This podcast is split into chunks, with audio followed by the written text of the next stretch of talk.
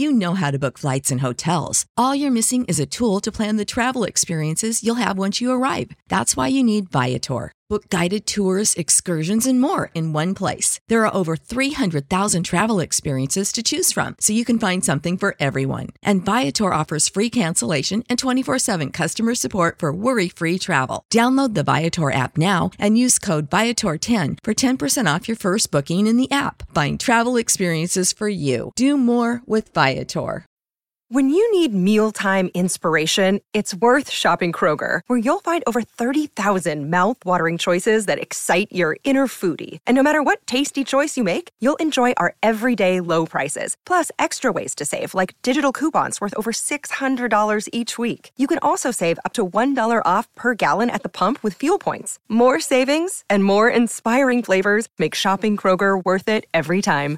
Kroger, fresh for everyone. Fuel restrictions apply.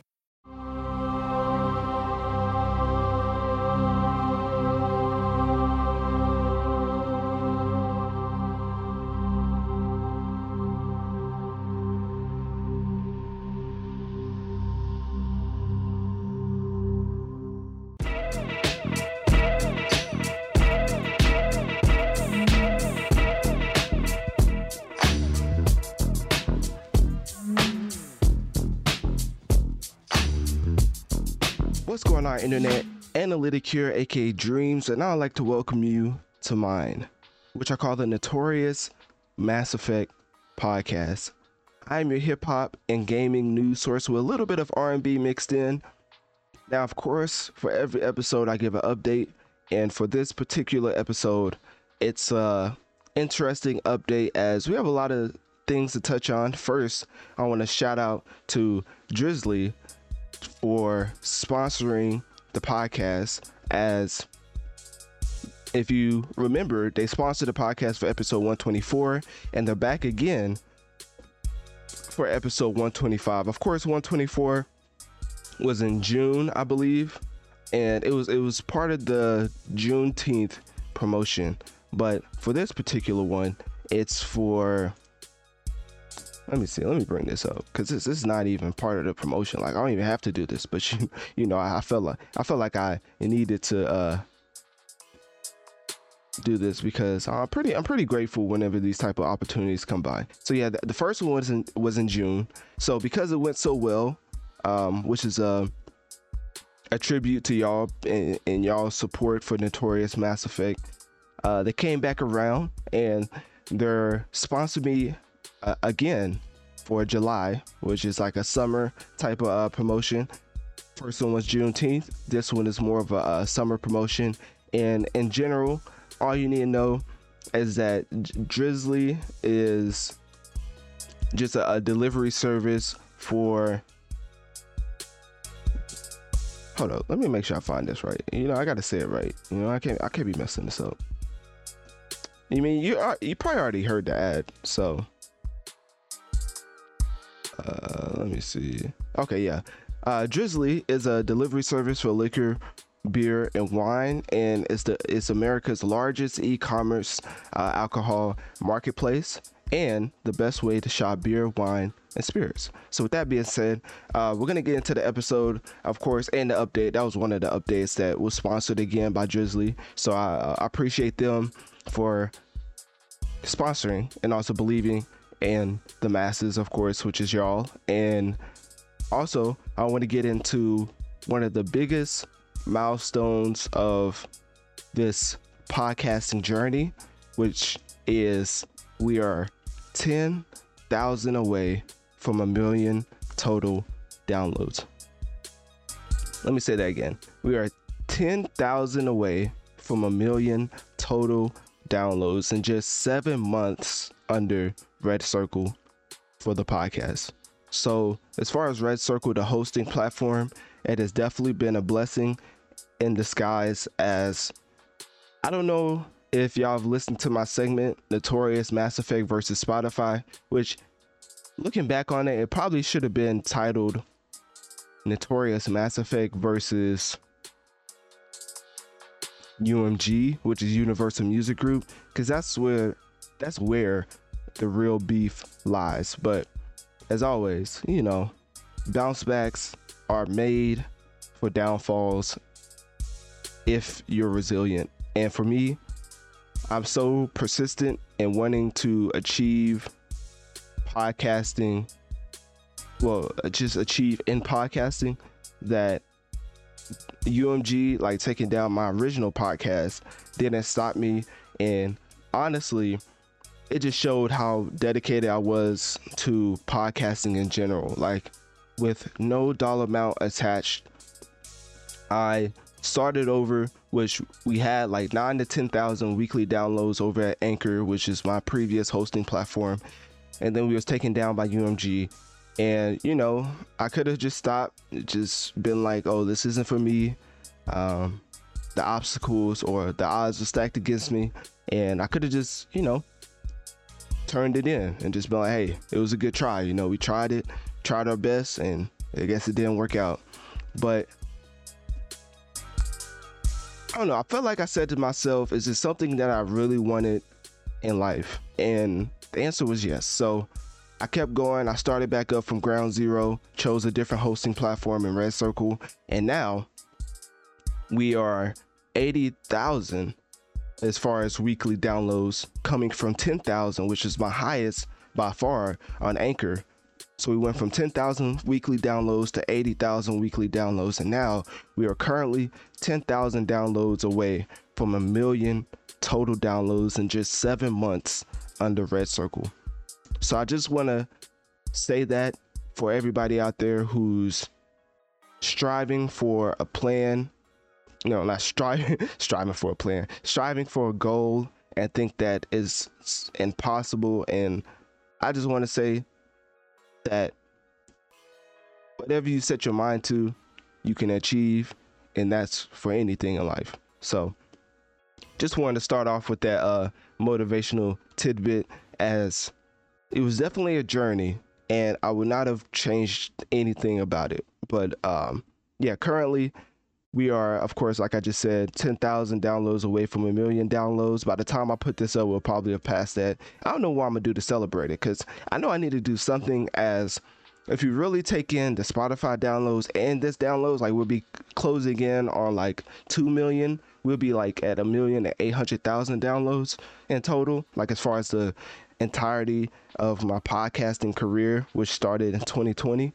But uh, for right now, we're just gonna focus on the red circle achievement, which is a achievement in itself, if I do say so myself. So, and it's also another tribute to y'all as y'all keep coming in week after week, listening to me break down the latest gaming and hip hop. And I'm beyond thankful and grateful for the support that y'all continue to give.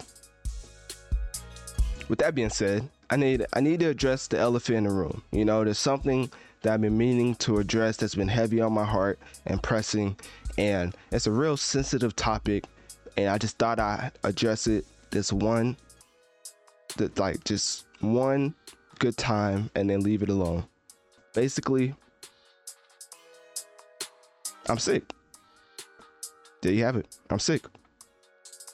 And I know what y'all probably saying that that's not the announcement we thought we was gonna get, but but for the most part, yeah, I am pretty uh so I'm back from vacation, um, which is why this episode took a little longer. I mean, I'm always recording, but you know, the episode took a little longer than it usually does. But um, yeah, so I came back from vacation from Florida, um, Destin, Florida, nonetheless, and it was it was a great vacation, and I caught like an allergy bug. It was like I don't know if it was the humidity or what, but it was pretty bad, and not bad but it was like I noticed it and I was like coughing real bad. It was all type of bad. And then I come back home, right? And I started taking medicine that was like prescribed to me from a doctor, and it turned from allergies to me being just full on sick. So I'm just like, no way. I went to the doctor and then took the medicine they uh, um, recommended, and now I'm even more sick. So hey, you probably already hear it in my voice, and um, yeah, man, we just got to power through it because at the end of the day, um, this needs to get done.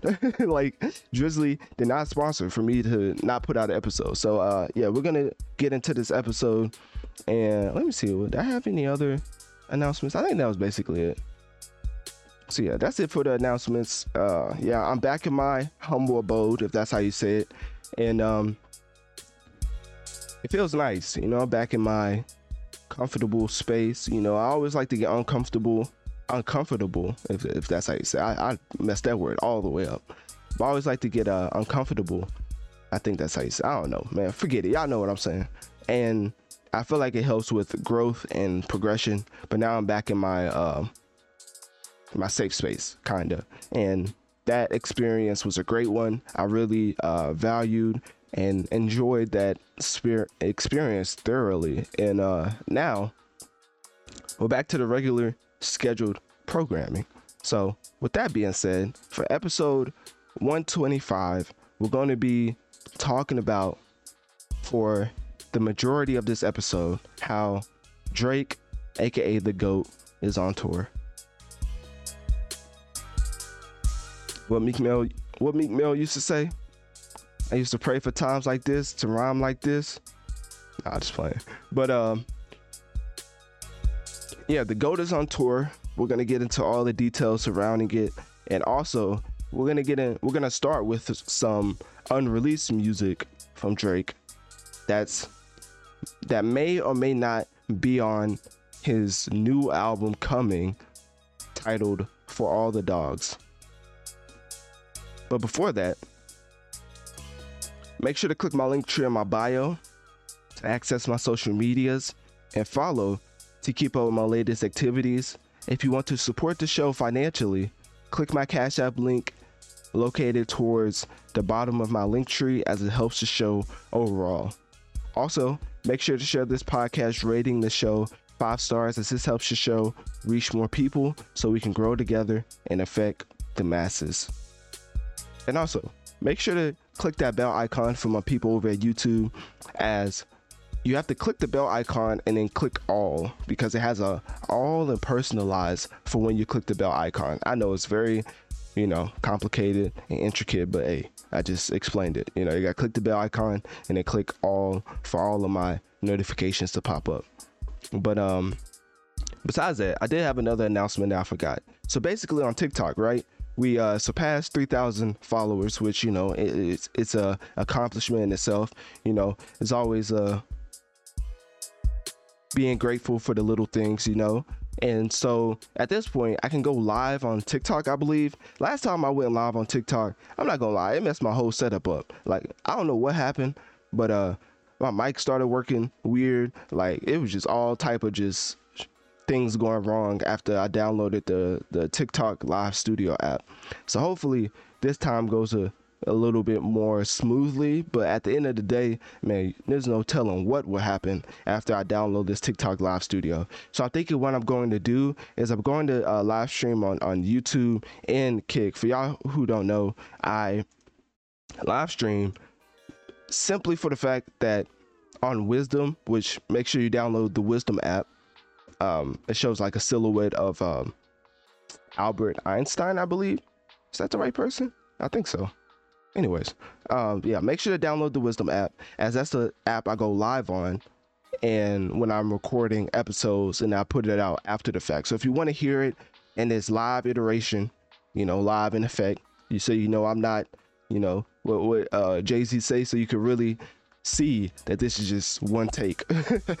but uh, anyways, um, yeah, so I, I, think I may start going live on YouTube and, and, TikTok. But I'm always going live on Wisdom. That's why I say download the Wisdom app. So, yeah, without further ado, let's get into episode 125. Titles ruin everything. A stream of consciousness by Kenza Samir and Aubrey Graham.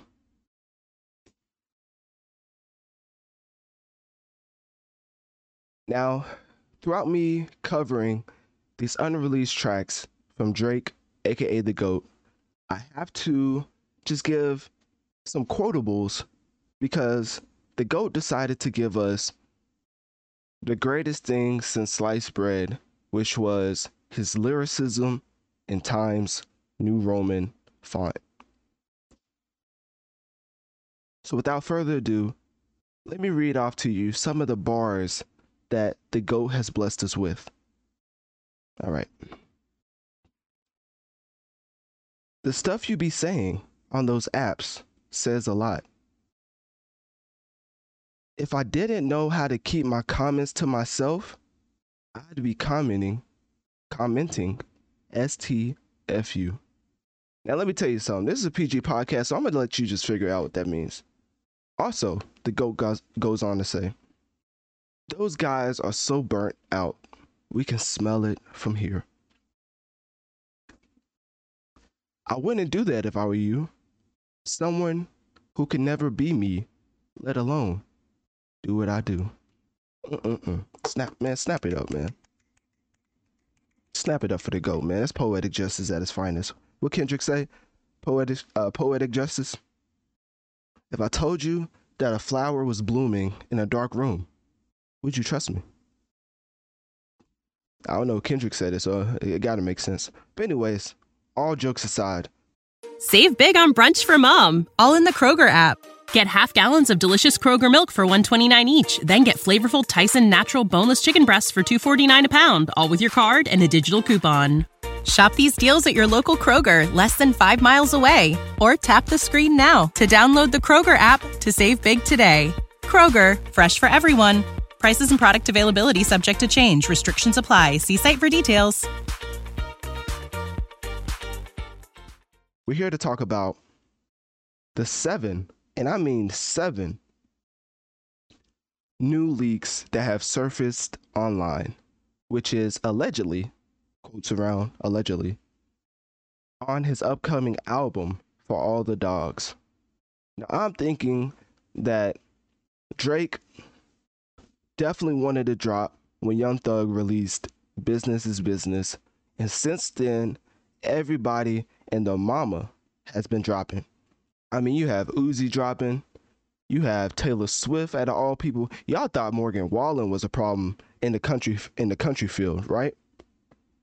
Here come Miss King of Pop herself to run the charts for another 15 weeks. If y'all thought Morgan Wallen was a problem, then Taylor Swift putting out her album, not even a whole new album. She literally re-released her album because she has the rights now. She has like the royalties to whatever new music she makes. So I guess she's like re-releasing all her new music and labeling it Taylor's version.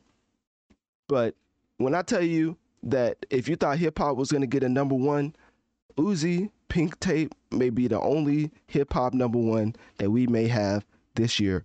Cause Taylor Swift is about to run the charts for at least another two months. Like that's the very least and I think she did this on purpose, as Drake even put out a very, I think it's a petty post, as it was a person who looked like Taylor Swift, but was not Taylor Swift.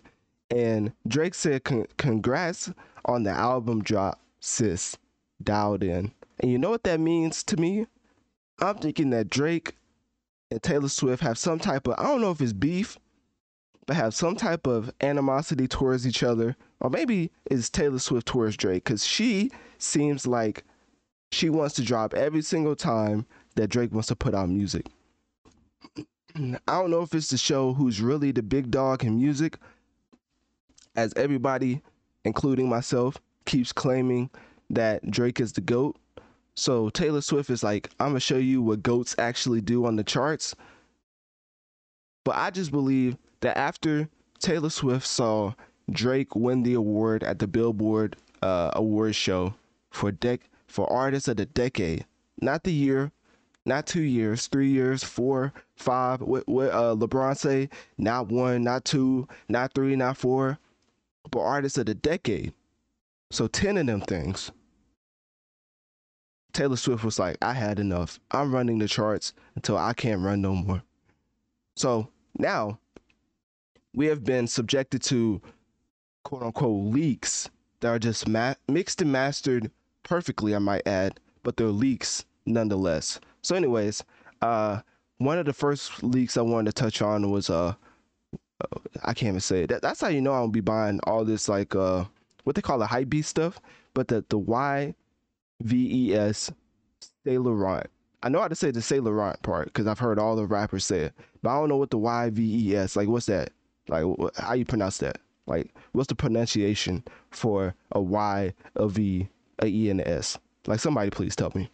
But anyways, that's all I wanted to get into. As we're gonna get into the rest of these tracks, and throughout the rest of these tracks, I'm gonna keep breaking down just the inner workings of for all the dogs. Of course, I'm gonna keep reading from the the the master class, which is Aubrey Graham in this book titled "Titles Ruin Everything." As I just think this book is just one of the greatest things we've been gifted as a Drake fan, because if you was looking from qu- quotables from Drake, look no further than Titles Ruin Everything because this book is phenomenal. So, anyways, click my link tree in my bio. Let me know on one of my social medias. I may or may not put the track slate uh slate I can't even say it. Laurent or Slaver I, I I forgot how to say the the um the second word now. Was it say Slay Laurent? No, that's that's not it. That's Laurent, L- Laurent, not. All right, y'all, y'all know what I'm saying. I'm gonna put the track allegedly in the description box below, which is why I titled this in the first place. So if you want to find the song, it may or may not be in my description box below. So make sure to click my uh, link tree in my bio. Let me know on one of my social medias. What do you think about the the battle between Drake and Taylor Swift right now? And do you think that Taylor Swift is purposefully dropping around the same date that Drake wants to drop for the past two to three years to prove a point. Please go mind the business that pays you minimum wage.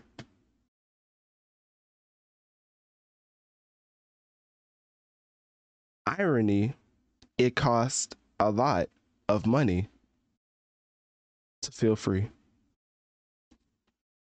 Being someone they fear and can never get near is Hot 100 music to my ears. Now, that was Titles Ruin Everything, the book by the GOAT, aka Drizzy, aka Champagne, can't say the other word because that's a pause, aka Drake. But, anyways, what I really want to get into is how in the world did we get a Big Sean and Drake collab in 2023?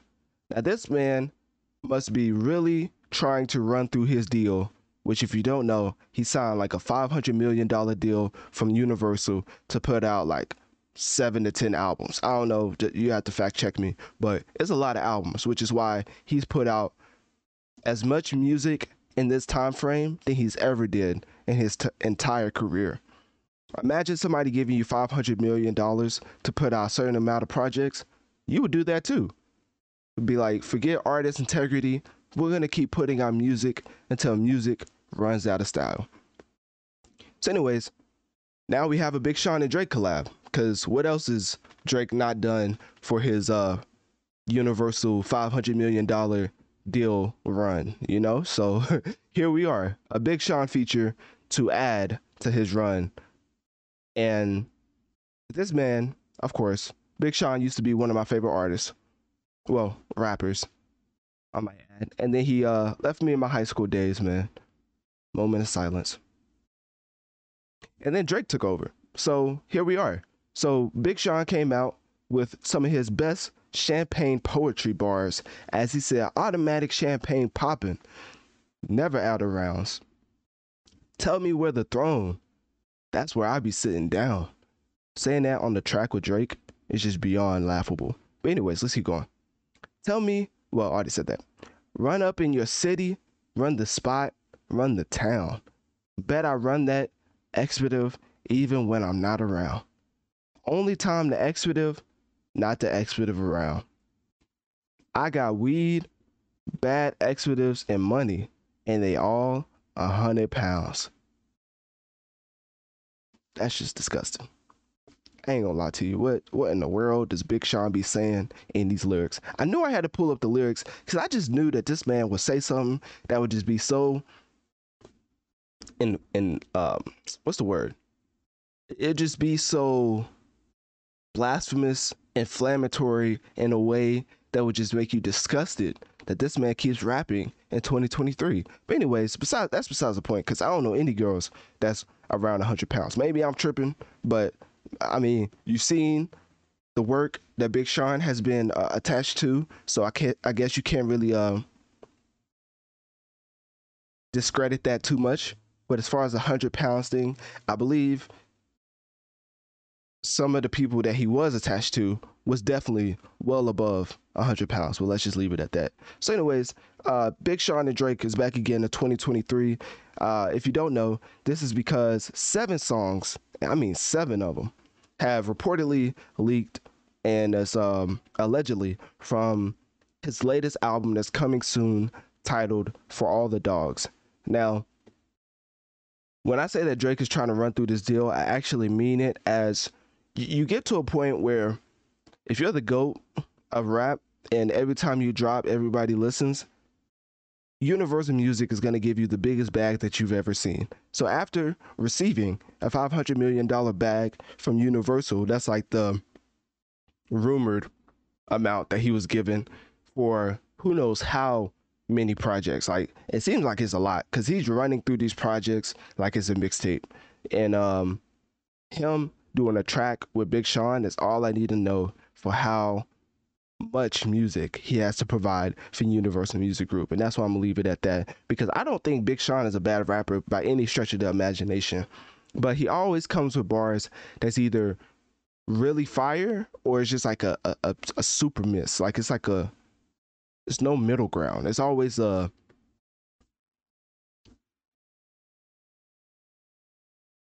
an epiphany or it's just a downright just atro- atrocity. Hopefully that makes sense. But anyways, uh, some of the other information surrounding this is that Drake reportedly wanted to drop the album when Young Thug released "Business Is Business," but of course, Young Thug was just trying to drop whenever Gunna dropped to to kind of like dwindle his album sales, which you know kind of did the opposite. Everybody's just like, "Hey, I know Young Thug locked up and Gunna stitched on him, but Gunna putting out more fire music than, than Young Thug, and people don't know how that's possible. Like imagine uh, competing with a man in the free world, and everybody's comparing your music to his while you locked up. But I guess that makes sense in the hip hop world or in the hip hop space. So I think that Drake will probably not put out this album anytime soon unless he doesn't want to go number one. Because if you're not familiar with uh this one artist in in the music industry that's been been around for quite some time now, uh, called Taylor Swift. Uh, she just well, she's reported to sell 700,000 first week and look up the last time 700,000 first week has been accomplished and it hasn't been anytime soon. So she's to run the charts for at least the next two week uh the the next two uh months. So I would think that Drake wants a number one when he releases. I don't care if it's a mixtape or not. So I don't see him dropping anytime soon. And if he does, it's going to be a sad day for Drake fans as you have to see that number two next to Taylor Swift. But anyways, uh, click my link tree in my bio. Let me know on one of my social medias. What do you think about Drake's new song with Big Sean and Drake? The reason I'm gonna title this 416 with uh, Drake and Big Sean is because I may or may not have the song linked in the description box below. But that's just for you to find out and for me to uh, tell you. So um, yeah, let me know on one of my social medias. What do you think about a Big Sean verse in 2023? And do you think this song, after listening to it, is fire or trash? Known to block anyone and anything that isn't a blessing. Say you found the right relationship, but that man got you going 50 50. You either really bad at math or really silly. Free all the homies dealing with max sentences, and free all the women dealing with bare minimum. Mm-mm-mm. Now, besides the classic book that is Titles Ruin Everything by Aubrey Graham, aka Drizzy, aka The GOAT, we also have to get into the seven new leaks that have just surfaced that were allegedly supposed to be on the upcoming album for all the dogs. And one of the tracks that I wanted to get into was called, well, ironically, is titled Calling My Name OG Mix and Master. I don't think that this song is going to end up at the uh, on the album by any stretch of the imagination because if Drake is going to OG mixes to put on new album, then I would think he's really out of material because if you don't know, Universal Music Group gave this man 500 million dollars. It's rumored, so it's not like an actual number. So it's around that number for a lot of projects. Nobody knows the inner workings of the deal, of course. It's just rumored behind the scenes of how much he received. And based on the amount of productivity he's given us from Certified Lover Boy to Honestly Never Mind to Her Loss to For All the Dogs. Like if you think about it, if you look at the the title, no, if you look at the album covers, it's all a series. I mean, you go from Certified Lover Boy, which is showing like a bunch of pregnant uh, women on a Nick Cannon type beat, and then you go into Honestly Never Mind, which that album cover is just Honestly Never Mind. And then you look at the second or the third album cover, which is Her Loss, which that one's actually kind of random. Like, I don't even know what that means. Uh, maybe it's just some random I don't know what that means. And then you go into the fourth album cover, which shows dogs. I think it's a progression from wanting a, a bunch of families, like I said, Nick Cannon type beat, and then changing your mind to honestly never mind. And then you know what people substitute for family sometimes? Pets. And who doesn't want a dog on the front of the cover because who's not going to click that, right? So I think that's the progression that he's going with. I think he's going through this whole mind state of album titles. I think he's only doing this because the number of projects he has to deliver to UMG. So I believe that's why he's going through this whole uh, dropping music every six months, looking like the second coming to NBA YoungBoy. But for this specific track, calling my name the OG mix and master, I don't believe that this will actually end up on the album because who asked for this? No, really. The amount of music that Drake makes, allegedly, who wants an OG mix of a song we've already heard? But anyways, so that's the biggest thing. Another big thing is that um Taylor Swift just sold 700,000 first week. So I don't think Drake is going to put out an album anytime soon unless he wants to come number 2. If there's anything about my goat, he's extremely petty and a competitive nature is definitely within him. So he'll probably refer from trying to trying to battle it out with Taylor Swift as she will probably run the charts for the next 2 months at least. So he's probably going to wait and maybe drop this album after he finishes touring, which um, will probably be the wise thing to do. So, anyways, click my link tree in my bio. Let me know on one of my social medias. What do you think about Drake putting an OG mix and master on a new album? And would you prefer that of calling my name OG Master or a completely new track from Drake. What's the difference between going through your phone and going through hell? I can't really tell. It's always some unemployed expletive trying to work my nerves. Our miscommunication is uncanny. Countries go to war over misunderstandings. You should be happy. I go to Miami.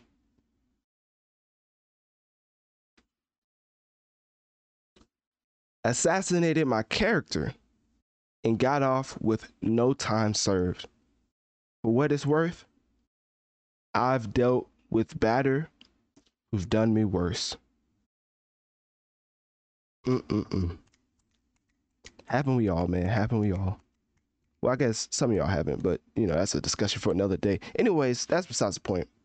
That was from the masterclass of bars and Times New Roman font, which is uh Titles Ruin Everything by Aubrey Graham, aka the GOAT, aka Drizzy Drake. We're getting into how Drake's new music allegedly has leaked. And by leaked, I mean it probably came directly from the OVO camp themselves. As if you don't know, Taylor Swift has just sold 700,000. Well, is reported to sell around 700,000 first week. So it could be even more or it could be less, but it's around that number. So what that basically means is she's going to be running the charts for the next two months. As look up the last time somebody even sold that much. I mean, everybody thought Morgan Wallen was running the Billboard charts, which he was for like the past 15 weeks. But now, safe to say, it's Taylor Swift time, and she's going to take the baton. She's going to run way longer than Morgan Wallen did. No disrespect to him, but let's just, you know, let's just leave it at that. Taylor Swift is a different beast in herself. So, with that being said, I think that Drake had to result to leaking his music as I don't think this is the entire album, of course, but I I do think these are some of the tracks, some of the tracks that was going to be on For All the Dogs. I don't think all of these tracks was going to be on that album.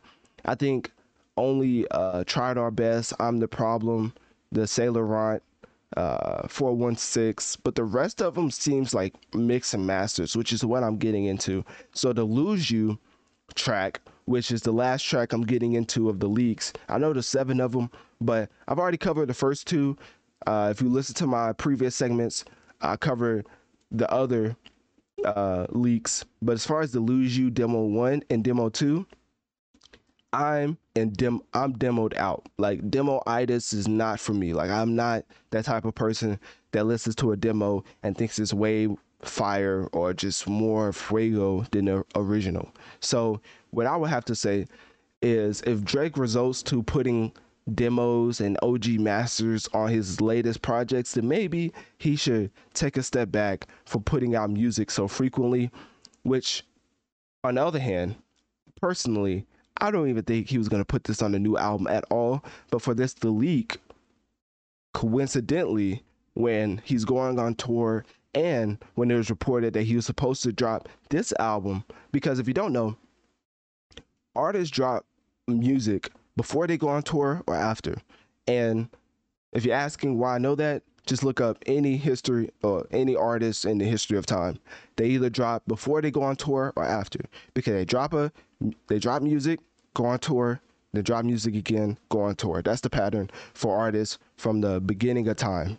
If you drop music while you're touring, it makes no sense because you're going from place to place. How can you even focus on performing while also focusing on what's the best marketing strategy to promote this new album. It's, it's totally two separate beasts that needs its own attention, which is why when Lil Baby was on tour not too long ago, and he was putting out that atrocity he called music, which was like he was like, hey, some some some some some hey. When he was putting out that stuff, he was on tour because guess what? It's hard to make actual good music when you're on tour and your your time and attention span is occupied by trying to put on a live show. I've never seen a lot a Lil Baby live show, but I would guess with him doing stadiums, well, some stadiums, but no arenas. I forget there's a difference, but with him doing some arenas, I would think it takes some type of uh, attention for him to actually put some effort forth. But anyways, um, demo one and demo two of Lose You is it's not my cup of tea. I, I would think that the original track was the original for a reason. And if you want to put out two different demos of a track, I would think you would put it out in leak format, which he did here. I don't think it was ever going to be on his new album for all the dogs, but because it got released alongside some other tracks that was definitely going to be on for all the dogs, I think that it was an interesting marketing strategy in itself. As if you definitely, re- well, if you release the actual project alongside Taylor Swift, you was going to become number two and maybe number three. You never know who else was who else is deciding to drop soon. Like you don't know who's gonna drop. Like they're talking about Travis Scott dropping, which we're gonna get into in this episode. But I think that Drake dropping now would be unwise if he wants to keep that streak that only him, Uzi, and I think Nicki Minaj has as far as all of the albums going number one in the first week. I would say Kendrick, but Kendrick got outsold by somebody.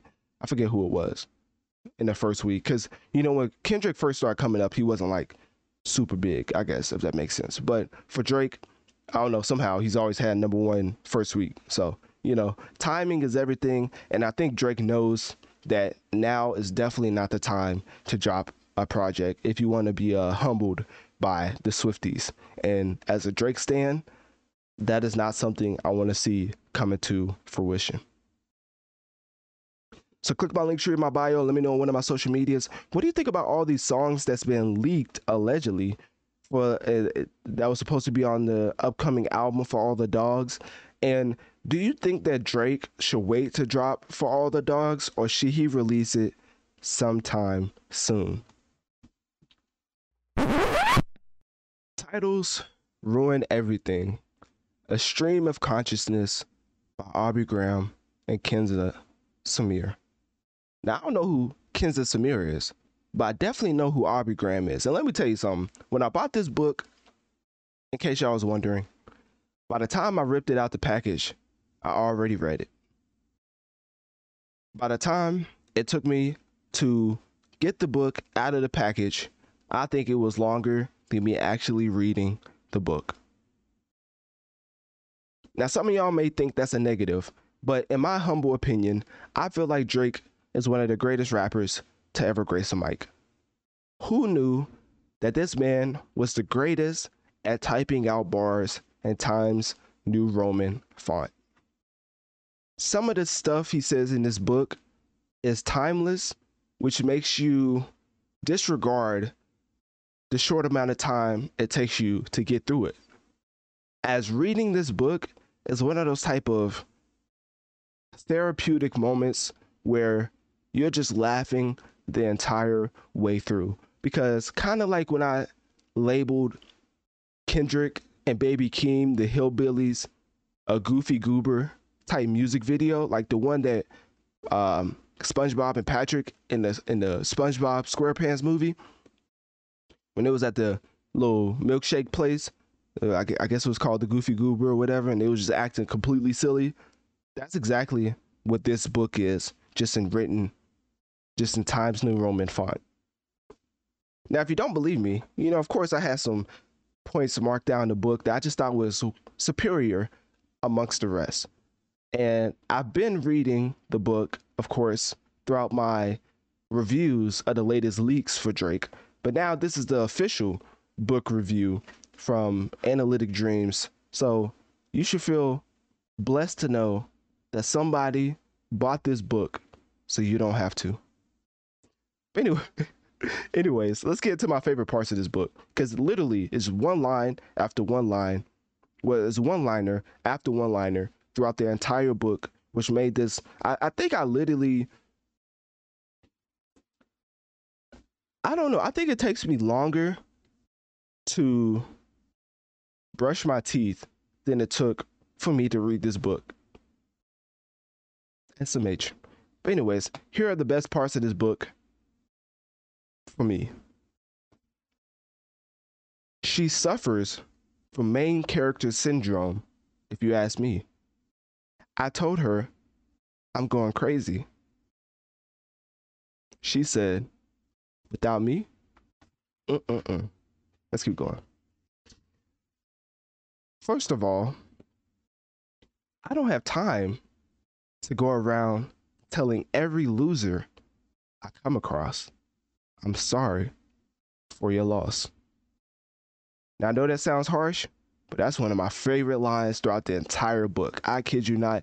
I looked at this and I was like, he just like me. No, it's no, I'll just play. Like sometimes you just get to a point in life that your circle kind of has to be striving or successful in something. Like I'm not saying that you can't hang out with people who don't have anything going for themselves. But if they're not, if they're not striving, it's two things: either you're striving for something, or you're being successful in something. Hopefully that makes sense. I don't know. I guess you can still strive and be successful, but you get what I'm saying. You have to have some type of drive and motivation. You can't just be out here in the world counting the days, you know? Like you're not in jail. Well, unless you are, then, you know, free you, unless you like killed or, you know, you know how that go. But, um, yeah, man, back to my original point. This is my favorite line throughout the entire book because sometimes you just don't have the, the, the wherewithal and the mental capacity to deal with somebody's grief and losses. It sounds harsh, but not everybody in the world is meant to be your pillow to talk to. Hopefully, it makes sense. Anyways, so that was my favorite line, and I have to read it again for y'all. First of all, I don't have time to go around telling every loser I come across, I'm sorry for your loss. Uh-uh-uh. Please, don't try me. I'm not that far down my spiritual journey. And when I tell you this book is filled with just comedic one-liners, this is just insane. Because uh, he he goes on to say, imagine me shifting my focus from world domination to you. This man Drake something else, man. He's something else. All right, and then some of my other favorite uh lines in this book.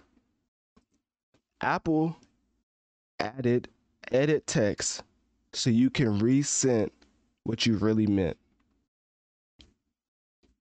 Is that resentment? Oh my gosh. I know. All right, we just gonna stop right there because I mean, honestly, like this man is unserious throughout this entire book that takes you 1.5 seconds to read, and it's like a bunch of one-liners throughout the throughout the entire book.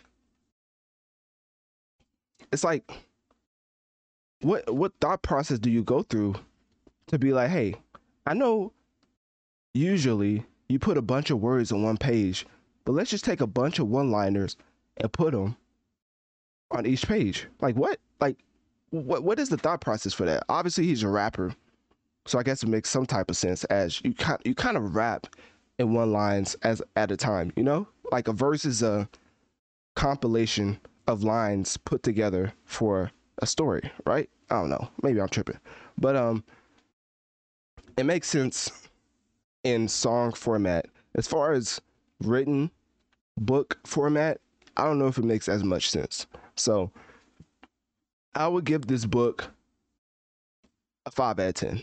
I'm not gonna lie to you. I usually don't rate stuff, but because I am an avid reader, I do enjoy reading books that that is uh, thought provoking and pro- provides some type of therapeutic element.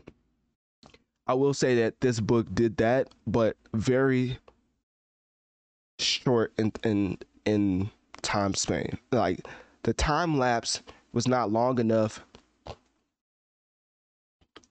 for me to give this book a higher review than 5 out of 10.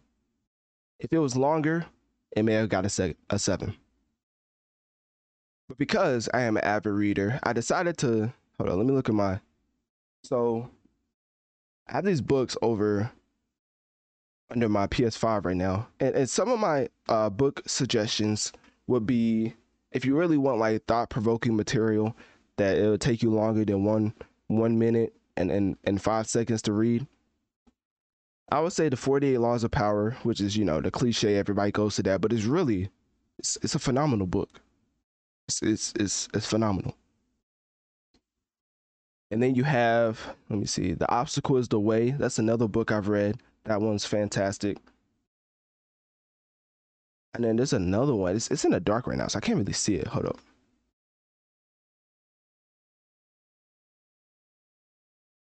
Oh, you have the uh, book by, it's ironic, but uh, the book by Jay Z called Decoded. And if you want an artist to study in this hip hop industry, Jay Z is one of the best to just put under a microscope and just survey and scan his every, each and every move he makes throughout his career. He's kind of like LeBron. The way he came up was very unique from any other person that we've seen in this hip hop game. So but yeah, that's basically it. You know, of course, the Bible. Of course, I mean, if if that's what you believe in, not trying to push that on you. That, that's just another one of the things I saw under my uh, bookcase. But anyways, yeah, that that's enough of my uh, suggestions. So basically, this book is uh it's very short, man. I, enjoyed it for what it was. Um, it's one of those you can definitely go back to just for laughs. Like that's literally it. Like you go back to just for laughs. Like I could literally open any point in this. Let me open up any point in this book right now, and you'll just laugh at a one liner. Like, say you found the right relationship. Oh, I think I already said that one. Let me go to another one. The stuff you'd be say. Oh no, I think I said that one.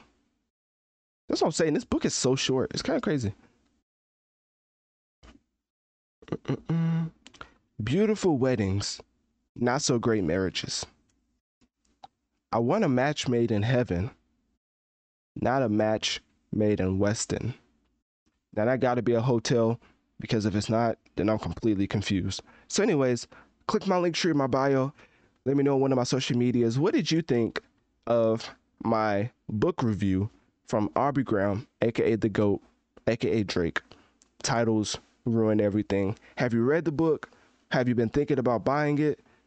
If you are thinking about buying it, literally, I'm pretty sure it's up on the internet somewhere. I mean, this book is so short that I probably just read like 80% of it just in my leak reviews and my book review itself. So, yeah, definitely click my link tree in my bio. Let me know on one of my social medias if you do plan on buying this book. And if you've actually read it, what was your favorite line throughout the entire book? Sad day in history, man. Sad day in history as Halo Infinite, the notorious Microsoft flagship IP, is seemingly coming to an end. It seems like Halo just can't get anything right nowadays. As I feel like it peaked in popularity in 2017, well, no, in 2007 with Halo 3, of course.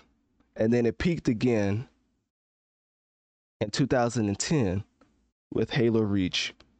But ever since then, there's been a sad decline for Halo content and Halo players.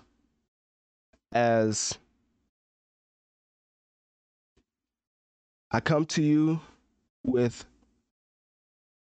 disappointing and unfortunate news that Halo Infinite has lost 98%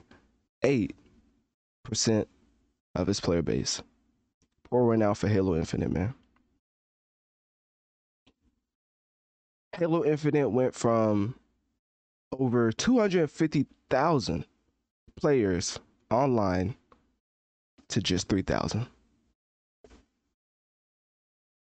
SMH, man. SMH.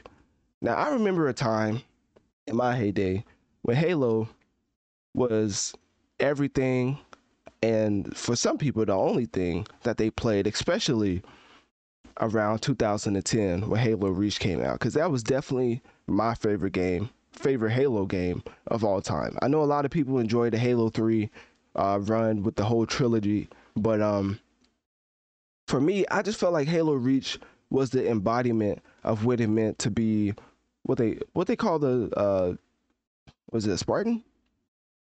Yeah, the embodiment to be a Spartan, just out there on the front lines, getting destroyed because I mean you're stronger than the humans and you're fighting aliens, but at the end of the day, there's more aliens than there are Spartans. So Halo Reach was a nice representation of what happens when that is the case, as you lost one after another after another after another. Everybody just was dropping like flies. And then at the end of the game, I mean, spoiler if you haven't played. I mean, come on now. It's been like, like, come on now. But um, at the end of the game, you was the last soldier standing, and you just had to hold the line as a plethora of alien enemies was thrown at you. And then when you at some point lost your health bar, a cutscene played, And then that was the end of the game. Wasn't no beating the final boss. Wasn't no happy ending. You lost and you had to deal with it. Which is why Halo Reach was one of my favorite games of all time. Which is uh another reason why, you know, on the side tangent, Avengers Infinity War is one of my favorite game uh movies of all time. Cause I just like to twist that not everything is a happy ending. Obviously, that's a morbid type take. Well, is it a morbid take? I don't know. A pessimistic type take, probably. But I just feel like when you get into storytelling, it's always happy ending. So whenever that one story goes from happy ending to sad ending, I don't know, it feels more appreciated because it's like switching up the status quo, if that makes sense. Anyways, um, there's a lot of reasons why Halo Infinite lost its player base as 98% decrease to a player count probably hurts everybody involved with making this game. 343 uh 343 Industries has announced upcoming content updates. But because of its declining player base, I would assume in the midst of every company in the world having the most massive layoffs we've ever seen in life, 343 Industries may not be the same team in the near in the uh, near future in the coming future. Say say in the near future. And I just think it's, it's basically Halo Infinite was not a bad game. A lot of people actually enjoyed Halo Infinite. I mean, for the sales, it was not atrocious. I mean, 4.1 million compared to what they usually do is not atrocious. It's in sales. A lot of people was liking it. They were saying, "Oh, Halo's back." But you know what ended it? It was one, the lack of content because at launch, for some reason, Halo Infinite was just missing a bunch of features that fans expected. It was like a demo like it felt like a demo of a game. It's kind of like when Street Fighter Five came out, and everybody was like, "Well, where's this character? Or where's this mode? Or where's this?" Like it just felt like it was just so much content missing that just made made fans frustrated that like you actually service this game as a full seventy dollar like you, you service this game by adding a seventy dollar price tag. Nobody would have been mad if Halo Infinite was like um, a live service for free, you know, uh, like a Fortnite, but you had to pay for it. And the, the progression system was way too grindy. I mean, I, I heard people who was sweating at the game, and it was like, oh yeah, I only unlock like three or four, th- uh, three or four things. I'm like, what? But you've been playing this since like two months. I was like, I was just baffled. I was like, ain't no way. And then also, the microtransactions was super heavy. Like I don't know what 343 thought that uh, the average con- consumer was going for in the midst of uh well no after the um in the aftermath of the pandemic, but not everybody has Benjamins to be throwing at microtransactions nowadays, which is why layoffs are even happening everywhere at every company. So for the microtransactions to be so like in your face and expensive is like do y'all really care about the player base? I mean, for one, you released half of a game that didn't have all the features. Then the progression system, from what I've heard, because I didn't play the game, I was hearing this directly from people who played the game. They was like, "Yeah, man, i have been playing this for two months, and I've only unlocked this much. When in the previous Halo games, I would have unlocked way more." I'm like, "Well, that sounds problematic." And then the microtransactions to be the way it is, asking, ex, uh, ex, like exorbitant amount of dollars for like a half baked game. And then 343 uh 343 industries just goes into hiding for no reason. Like they'll just stop communi- stop communicating with the community for no reason. It's like, "Oh, we got future plans," and then they'll go away forever and then they'll be like, "Oh, where's the future p- plans?" and then nobody can get in contact um with 343 about the game's development and future plans. I'm like obviously this game had potential, but unfortunately, 343 Industries went back to the old ways of just not being the industry that's not being the development studio, I might add, to handle a Halo IP. So I think what needs to happen is what Marvel did when they took Spider-Man from Activision and gave him to uh, Insomniac. I think that needs to happen with the Halo IP. There needs to be a, a changing of the guard as far as the development studio for Halo. I'm sorry to say it, but you may have to get like who? Hold up. I'm about to uh, research this before I make this point.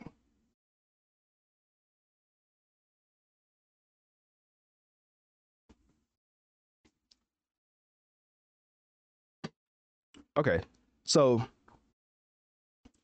I don't know how this works because this is a multi-platform game, and the studio will have to just develop for one platform.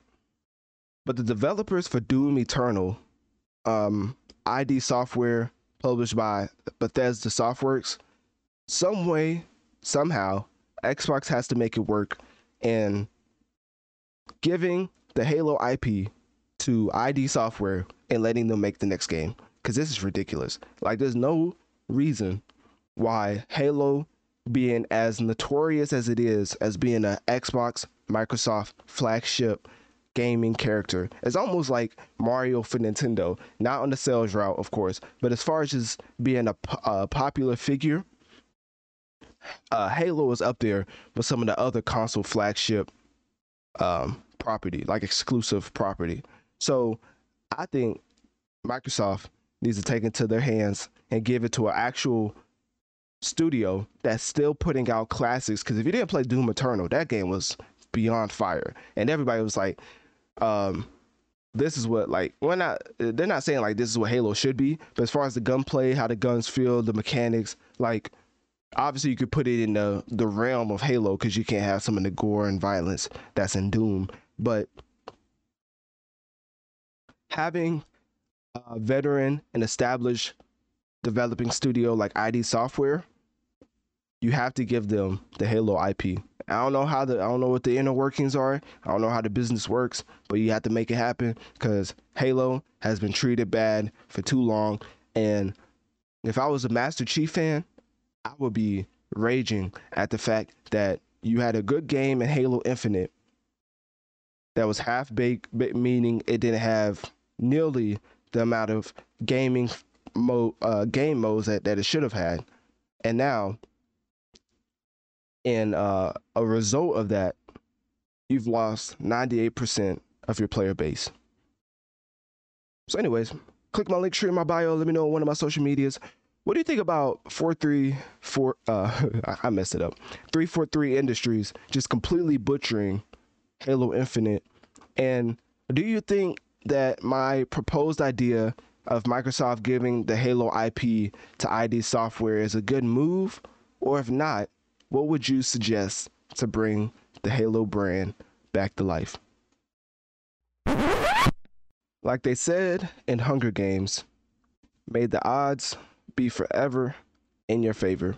Because if you're an Xbox player right now, the times are starting to look no, the future is starting to look brighter as the Microsoft acquisition of Activision, Activision, while it isn't 100% completed yet, it seems to be leaning towards Xbox favor. As it's still pending, of course, and FT the F uh, the federal judge ruled against the FTC's attempt to delay the deal. But the acquisition is expected to happen as soon as this month. So I know that's huge news for all the Xbox players out there and uh, even PC players because Xbox plays uh, nicer with the PC platforms than PlayStation does, of course. But um shameless plug, Analytic Dreamz video on Spotify is exclusive video for Spotify. And you can see how big of a deal this acquisition is. Xbox with the acquisition of Activision will get Overwatch, Diablo, Call of Duty, World of War- Warcraft, Candy Crush. I mean, everybody's played Candy Crush, and StarCraft. So, of course, you can see why this is a big deal and why PlayStation is trying the hardest to complain about this deal so it doesn't go through. PlayStation thought they was in the clear getting Kratos, Spider-Man, and what was it? The Last of Us.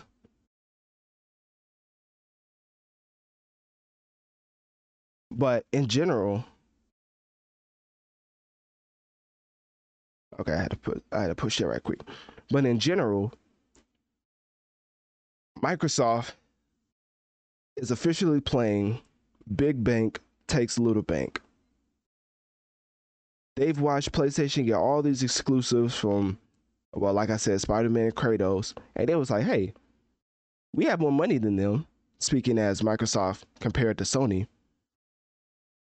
Forget the individual characters. Let's just buy the entire studio who makes these games.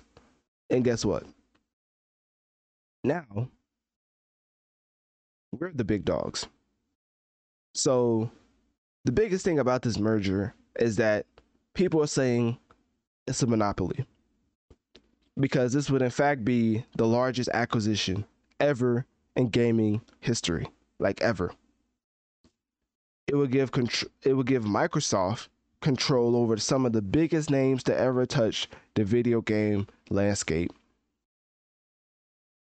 in Call of Duty, like I just said, Overwatch, World of Warcraft, and Candy Crush. And it will make Microsoft the third largest gaming company by revenue behind Tencent and Sony. And if you don't know, Microsoft makes their money not off of gaming, but off of laptops and tech devices. I mean, you could say the same with Sony, but as far as Microsoft, like they're really in the ecosystem, I would say more than Sony as far as the tech goes. But now in the gaming space, it seems like Microsoft has fell behind more than it wanted to as they kind of hinted towards when the downfall of Redfall happened, no pun intended. But they was like, Redfall was not supposed to be this bad. We will make up for it. And all the shareholders was like, hey, you better. So now, what do they do? They go out and try to buy one of the biggest gaming companies and accomplish one of the biggest acquisitions in gaming history. Of course, this is not a 100% done deal. It is leaning more into Microsoft's favor, but that doesn't mean anything. We could always be throwing a curveball at any time throughout this acquisition. But for now, it does seem like Microsoft Microsoft will indeed acquire Activision. And if you don't think that this will impact the gaming industry in a way you've never seen before, like to put it in perspective, one of the deals one of the uh, stipulations to the deal was uh, Call of Duty couldn't be an exclusive to Xbox for the foreseeable future, or like, as like, um, Xbox couldn't just buy Activision and make Call of Duty uh, exclusive to Xbox. Like they have to wait a little bit. So, I think that's one of the biggest things because the FTC is really attempting to delay this uh, acquisition, and the uh, main reason for that is they are arguing that the merger would reduce competition in the gaming industry. But the reason why I'm saying is leaning more in Microsoft favor is that the federal judge ruled that the FTC has not shown that the merger was likely to harm consumers. So FTC is like, hey, this is gonna ruin competition in the gaming industry the federal judge is like, hey, prove it. And they couldn't prove it. So guess what? It seems like Xbox will indeed go through and accomplish one of the largest acquisitions in the history of the gaming industry. So click my link tree in my bio. Let me know on one of my social medias what do you think about Xbox in general now? Because I always joke that Xbox has no games, and I think they took that to heart. And it was like, guess what? We have all the games now exclusively on our platform. So, how do you feel about Xbox going out here collecting different gaming developers like Infinity Stones? And do you think it will destroy or reduce the competition in the gaming industry? Or do you think it's fair compared to Sony and Nintendo? All you need to know is the Writers Guild of America went on strike May 1st, 2023. And the Screen Actors Guild and the American Federation of Television and Radio Artists are also in negotiations and will go on strike if a deal is not met or reached by June 30th. Now it's July 12th, and guess what? That has resulted in Marvel Studios dropping out of San Diego Comic Con as strike by actors are still possible.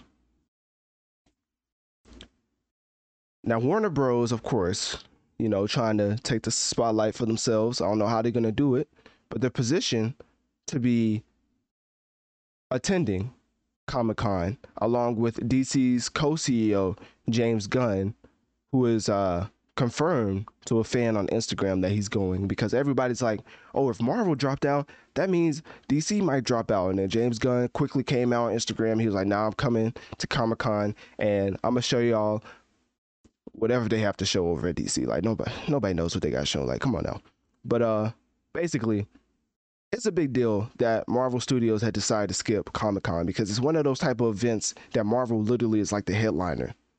So it's like a if to put it in music terms for all my music uh, nerds out there, if a headliner it's kind of like when Frank Ocean dropped out of Coachella. Was it Coachella? I forget what it was. And they had to scramble to try to get another headliner. Like you, you plan for this one headliner to just completely take over the show, and when that's gone, now you got to find the second best or try to replace them with something you think is as entertaining.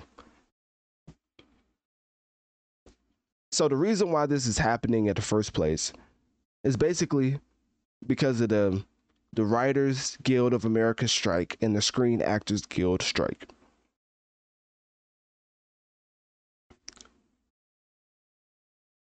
So, this would mean that the actors would not be able to participate in panels at San Diego, San Diego Comic Con, which is why I'm still speculating on if DC is able to have a, a panel because if James Gunn gets up there and the stri- uh, strike is going on, who is he going to bring out on the stage to include that excitement factor or that wow factor to the to presentation? You know. Anyways, um, because this will make it difficult to promote any DC movie if the strike is going on, but also Marvel Studios is not the only studio that's dropped out of San Diego Comic Con. As you know, with this being such a big deal, you can't just have actors popping up if they're on strike. So not only has Marvel pulled out, but Disney has pulled out, Lucasfilms has pulled out, HBO, Netflix, Sony Pictures, Universal. So I'm like, how is DC, you know, about uh under Warner Bros. going to show up at, at Comic Con when all the actors are on strike. Like San Diego Comic Con is basically going to be like what E3 was last year. All the giants are not showing up. So now you're going to get to the point where what's the point in actually going to this convention? And that's ultimately what I wanted to touch on because it's a really big event happening right now in the Hollywood space for the writers to go on strike specifically because of the evolution of AI. Like, let's just be completely honest with it. You can type in, write me a movie about some, some, some, and Bard, or which is Google's AI, or you could go to Chat by GPT, which is um. I forget whose AI that is. But basically, you could type in, write me a movie about whatever, and it will write you a whole movie with lines, everything, and it will actually sound compelling. And all you have to do is just go in and just probably just add your own flair or tweak some things. Like everybody is using it nowadays. So now for the the writers to go on strike, they couldn't have possibly picked the worst time to go on strike. But on the other hand, they would probably tell you that this is the perfect time to go on strike because if they don't respect us over this evolution of AI, then they would never respect us. And it's kind of getting to the point where studios has came out and well, these are always weird because even in the NBA space, I don't like respect these reports. Whenever they're like anonymous source, I'm like, who's the anonymous source? Like your mom? Like, like come on now. But apparently, behind the scenes, the studios have came out and said that they are going to wait until some of the people on the writers' strike, uh, some of the people of the writers' guild start losing their houses or card notes. So basically, they're they're willing to wait it out until they run out of money, and that's been the the stance at Disney. Uh, of course, HBO, Netflix, like a lot of stuff is being put on hold, which if your favorite show is not on air, it's probably because of this writer strike. It's a really huge deal in Hollywood because I think people sometimes looks at it look at it from an entertainment standpoint, which is no nothing wrong with that. But for me, being more of a behind the scenes person, is like your favorite shows are going off or are going on hiatus, and you don't even know why. And this is why, like the the the Writers Guild is officially on strike. It has been on strike since May 1st, 2023. It's almost like another pandemic is happening in Hollywood. The scarcity of writers is real because they're on strike. So um, I don't want to beat a dead horse. I think y'all get the point at this. Uh, if, y'all if y'all don't get the point by this point, then you know I guess I didn't do a good job explaining it. But uh, at the end of the day, uh, Marvel has dropped at a San Diego Comic Con along with another, uh, along with a plethora of studios. And um, I'm not going to say the worst is yet to come, but the way these studios are talking, they're willing to to ride it out and see if the Writers Guild of America will actually hold strong in their strike because they're not they're not making any money currently I mean, uh, besides like freelance work, probably like you know they gotta make some type of money. They probably got a nine to five or whatever, but they're willing to wait it out to see if the Writers Guild of America really is going to hold firm for what they want. And if you don't know what they want, it's uh, residuals for streaming, new forms of media, and diversity. I would say it's not completely the same, but it kind of correlates to when Scarlett Johansson sued Disney over Black Widow going directly to not directly, but going to uh, streaming like a week or two after it was released at the movie theater because it was in her. She said it wasn't in her contract for the streaming, so it was like, I'm suing y'all because how am I supposed to get money from something I'm in that's on another platform that wasn't in my contract? So she sued him, and guess what? She actually won. So I'm thinking the Writers Guild probably won't have that much. I don't want to say they don't because I'm on their side, but it seems like the evolution of AI can really, I'm not going to say replace them. That's kind of harsh. But I don't know if the, the manpower needed for a writing team is the same as it once was. But I don't know. I guess time will only tell. So click my link tree in my bio. Let me know one of my social medias. Do you think that the Writers Guild of America is going to eventually receive what they've been wanting and resis- residuals for streaming and new forms of media? Or do you think that the the, uh, the house, which in, in, in this scenario would be uh, Disney, HBO, Netflix will ultimately end up winning this battle. Oh, and also, you know, do you think that Marvel Studios dropping out of San Diego Comic Con was because of the writing strike or no? I don't expect any of these studios to have more than 100 to 150 people each. This was said by Interactive CEO Haben Abrak, I don't, I don't know if I said that right, explains how he plans to avoid that vac- that factory feeling as the Hitman developer opens its newest studio in Brig- Brigton. I don't know if that's how you say it.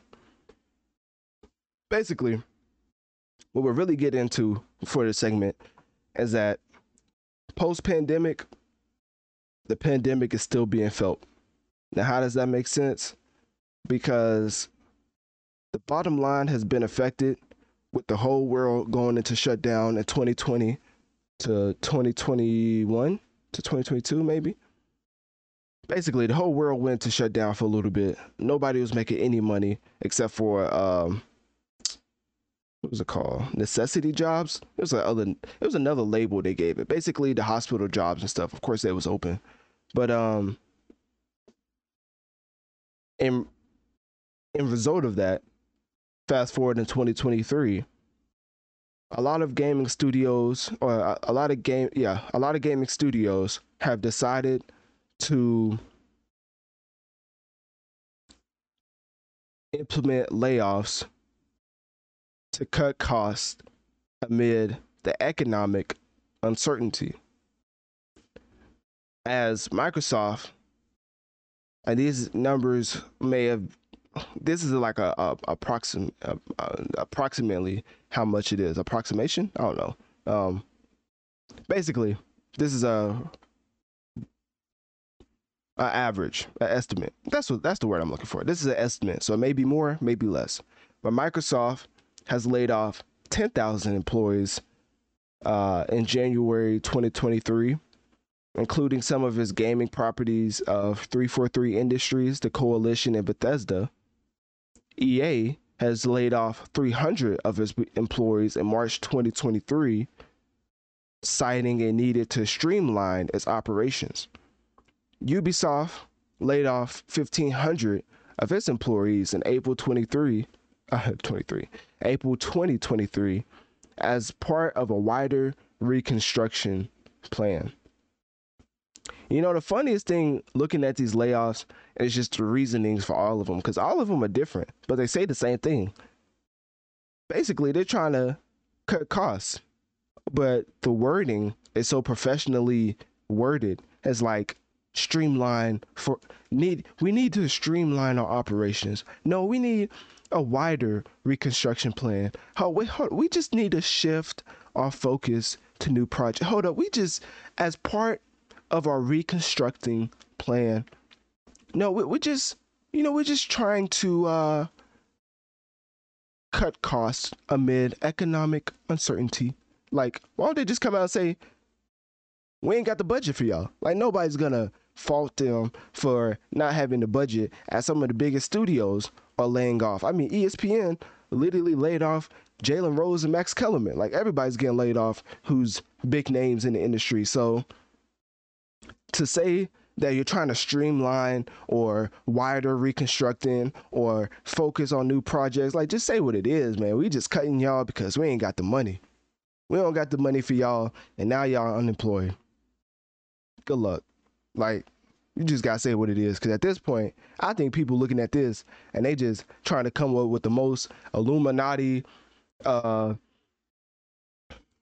or uh, schemes or just a bunch of just conspiracy theories and a, bunch of conspiracy theorists coming out of the woodworks like hey if they would have sold they sold they would still have a job. Like it's basically the bottom line man. If, if you're an employer and you have a hundred dollars and you only made fifty dollars right but let's say now the you have to pay out four hundred dollars because of the production the staff you would cut, cut you would cut some people too.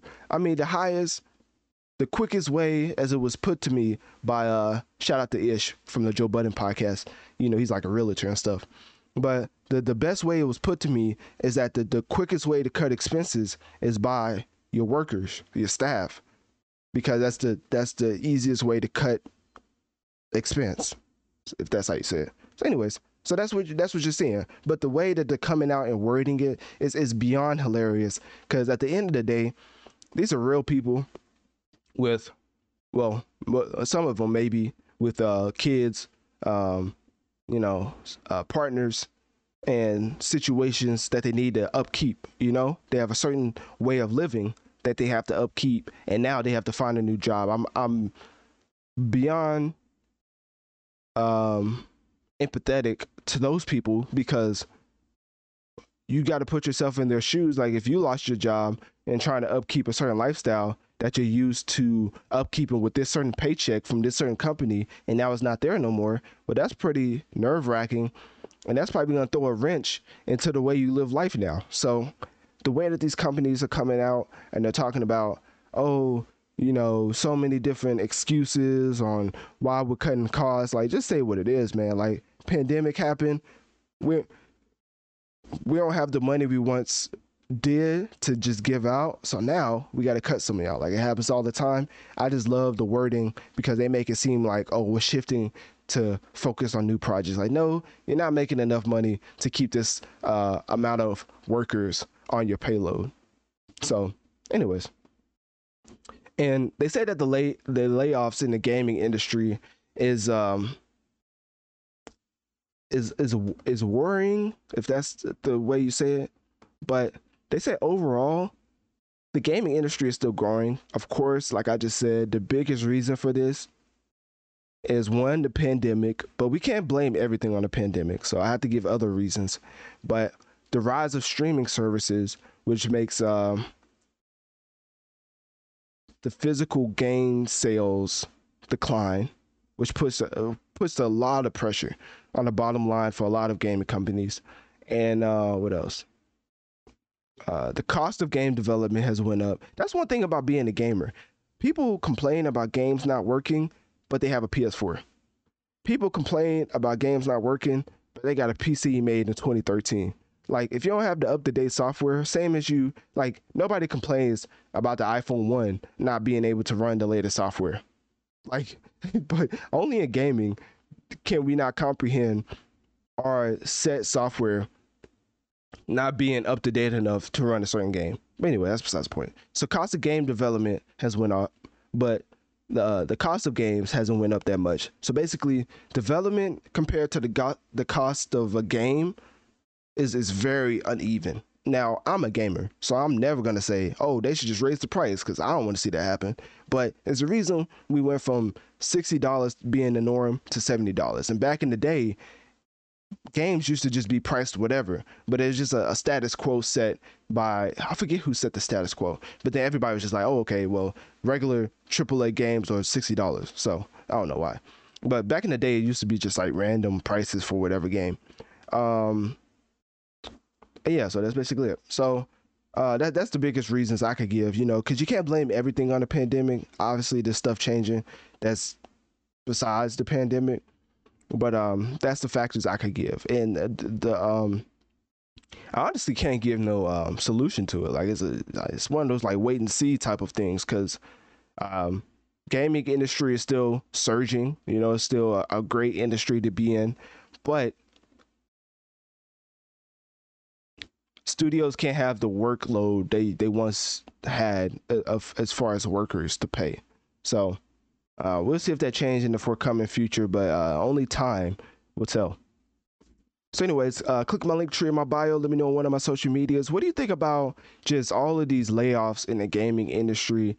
And do you think that with the amount of layoffs we're seeing, do you think it's because of the decline of gaming in general, or is it simply because of the pandemic?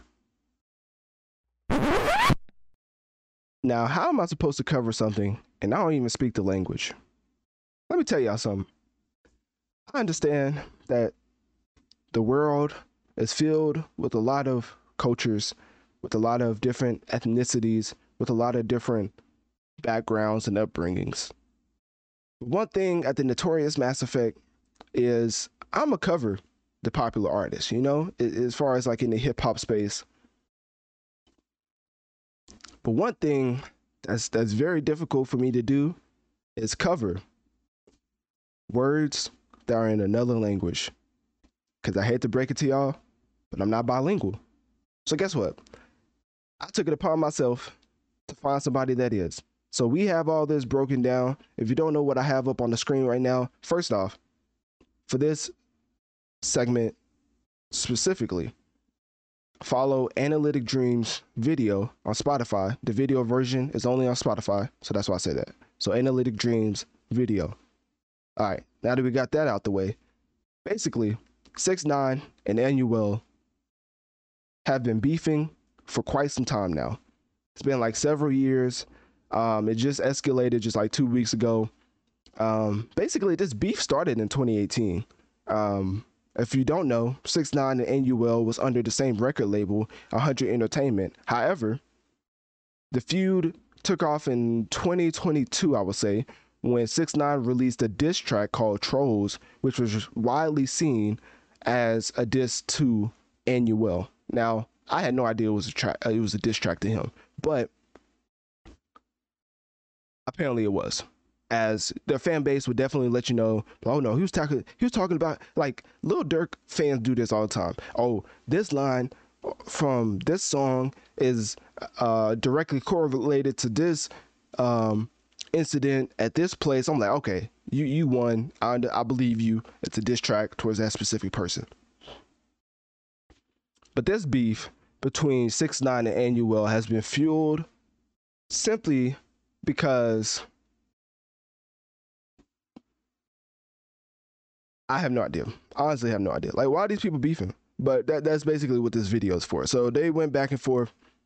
Um, apparently it's because six nine is like poking at him, had his baby mom, kid. It's a lot of drama. But the reason I'm covering this is simply for the fact that I feel like there's a whole demographic that you know probably needs a little bit more shine as far as the uh, Latin community, if that's the way you say it. Because in general, I've reviewed Peso Pluma, and people seem to be very, very receptive to that as far as on that uh, side. And so I want to give them content for something that they will enjoy and something that they grow up on as far as Anuel. I'm not saying they grow up on six nine. I'm just saying as far as the Latin artists are concerned, there's like Peso, there's Anuel. Uh, it's probably I'm probably completely butchering the ethnicities. are probably different, but as far as the, the um, demographic in the background that enjoys this type of content,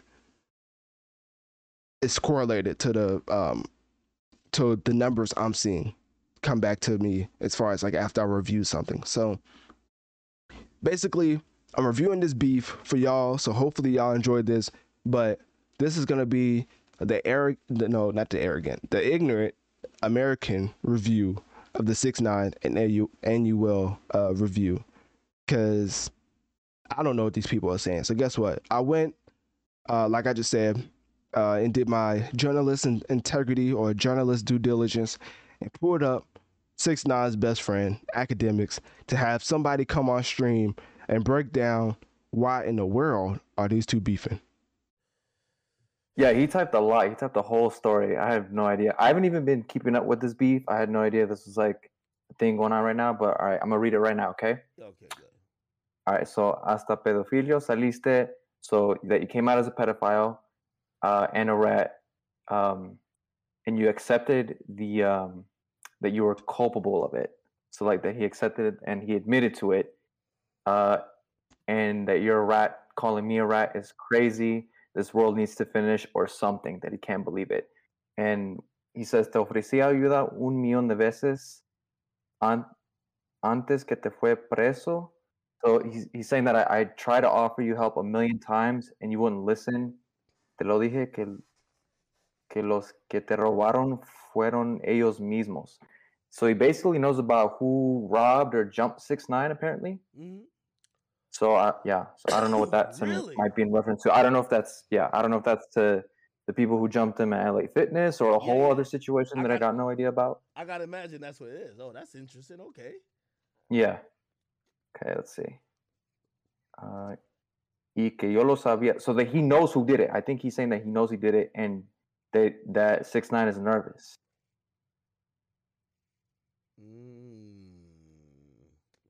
And that you try to do it your own way and look at what happened. Uh, cabrón, tú posteabas videos todos los días con mi música los últimos dos años y tratas de hablar como, como yo en todas las canciones. he tries to act like him, and he's basically saying like you, you used to jack me and you used to like like uh back me up like crazy, like dick ride me. Now you like trying to go against me. Mm. Oh, wow. Yeah. Uh, tú tienes que estar enamorado de, de mí o algo. So basically, like you, like if you fucking my bitch, you must want to be me. Basically, is what he's telling him. Ooh. Yeah. Tú dices que comiste con mi mamá. Tú nunca has conocido a mi mamá de frente en persona embustero. So like you say you say that you know my mom's because I think he posted a picture of like him hugging somebody. That's his mom or something. I don't know, but he's like, you don't know my mom or anything. You don't know shit about me. Oh, really? Yeah. Yeah. Diciendo que yo no pago pan, pamper un in- infeliz que la madre de tu hijo está en todos lados. Ah, The funny thing about this whole beef is that the way that Tekashi code switch from talking all gangster and using the gangster lingo and the dialect to going to straight Spanish and like talking his stuff in the like obviously we knew he we, he knew Spanish but like just to see the code switching from Tekashi 69 from the gangster element to him just completely switching up the way he talks but having that same energy and aggression towards his competitors or his quote unquote enemies is insane. let's see. Oh, and he's talking about that he's abandoned his daughter too. So he's saying like, uh, hang on, let's see.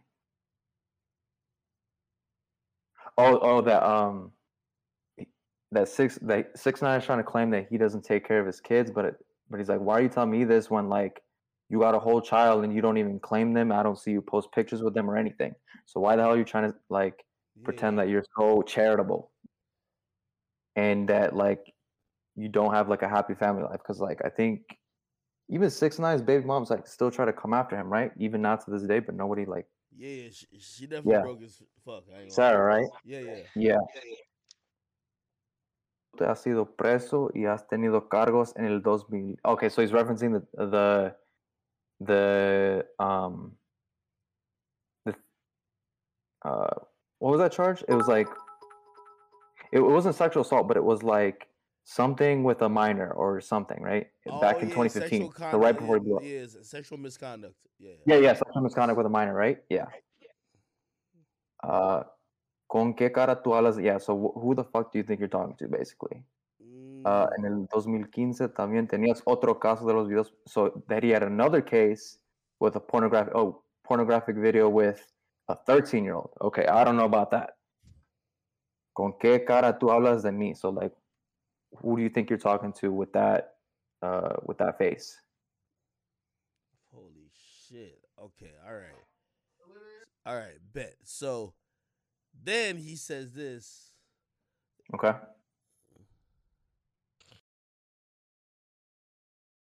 I love the pause. Akademiks is like, then he says this, like he's trying to give the intermission to the translator. He's like, bro, I don't know what that's saying. So now we transition, and what does it say? Yo, and St. Pablo, I appreciate you too for translating, bro. Uh, it's Of clock course, out here. man. Anytime. my, Yo, my girl, yo, yo, it- she would have translated it. Facts. Yo, I've been trying to get on stream for a minute for like commentary and shit. Hey, Like, hey, Yo, yo, Man, boom, we've been telling you just to act, I'm you. All right, I think that's it. Let me see. act, I'm an OG. I for think real, that's- I'm telling you. translator by yo. I swear. In support of six nine. All right, let's see. Los que están apoyando a All right, here he goes. He goes back to translating it. I just know. I just know they talking about each other. All right, go ahead. Go ahead. Yeah. Well, all right, what, Okay, okay. the story here? All right, let's see. Los que están apoyando a este individuo y dejándose manipular la mente. Oh, so anybody who's who's in support of six nine, y'all need to open your eyes up and like that this man's a fraud. Mm. yeah that uh that this guy is actually like a sexual predator child predator and you're like jacking him like i can't be seen with you Ratón saca mi nombre de tu boca so take my name out your mouth y no, no uses mi nombre para promocionar tu música con mi hija tú lo que eres un miserable like you're actually just a shitty person like you're very miserable and don't use my name for promo Oh shit. Damn. yeah Oh shit. All right. Damn. All right, and then that's it. So that's the breakdown of the six nine Anuel beef. Uh, hopefully that you know translator I brought in via Akademiks stream. hopefully that helped because I ain't gonna lie to you, I had no idea what they was talking about. Like at at at one point, I was just like, hey, hey, bro, hey. They beef, they beef, man. They they can stay on that side, but it's so popular, and then you know you get like comments like, "Oh, why you don't comment on this side?" Like I literally, like I, I really appreciate the people who um who uh, supported the Peso Pluma segments because y'all really showed me like, hey, it's it's a lot of y'all who like enjoy that type of uh the Latin music space. So like I just give more like news in that direction. I try my best. Like I said, I even went to extra mile, I guess, to bring a translator in uh, via Akademiks. So it was like hopefully that that brought more insight into the six nine and then you will beef. But at the end of the day, what I do want to say is life is too short to be beefing. And every confrontation, every enemy you make through life is probably just a miscommunication. Because it's uh, unless there's death to your family or your first family, I don't know. It's it's not that serious. So yeah, um, that's my words of advice, I guess. But you know, of course, the Tekashi, you know, it probably goes in one ear, one ear and out the other. I saw Charlemagne. Tekashi was on the Breakfast Club, and this man was getting the most priceless advice from Charlemagne, and still went on to do all the crazy stuff he did. So you know, I, I guess you know sometimes he just it's just natural selection at its finest. So, anyways, click my link tree in my bio. Let me know on one of my social medias. What do you think of my breakdown of the six nine and Anuel beef? Do you think I did a good job? This is like actual feedback I want from like my Latin demographic because I do want to cover more stuff like this, but obviously I don't speak the language. So if I'm able to translate it in English and also give y'all the content which I think is appealing, then I'm gonna keep trying to do that. So hopefully y'all enjoyed the segment and specifically for y'all, click my link tree in my bio, message me on one of my social medias. I definitely do respond. I'm not that, you know, I'm not at the point where I'm just getting thousands of them, but I definitely do respond to everyone. Uh, let me know what was your favorite part of the segment and what do you think I could improve on. It is time to get into the GOAT, aka Champagne, aka last name greatest, first name ever. I don't even think that's it. Last name ever, first name greatest. Completely messed that up. But you know, I still keep my OVO card because of what we're about to talk about. So basically, Drake is on a tour, on the tour, titled It's All a Blur. And it's co headlined by Drake and 21 Savage. Really, is Drake and 21 Savage sprinkled throughout? Well, not throughout, but like at the end. Because if you look at the track list, Drake comes on stage, gives us his greatest hits. I mean, his greatest hits. And then 21 comes on uh, on the stage and he performs some of his songs. And then him and Drake perform some of the songs off Her Loss. And then Drake ends it off with uh, Legend, which is one of my favorite Drake songs of all time.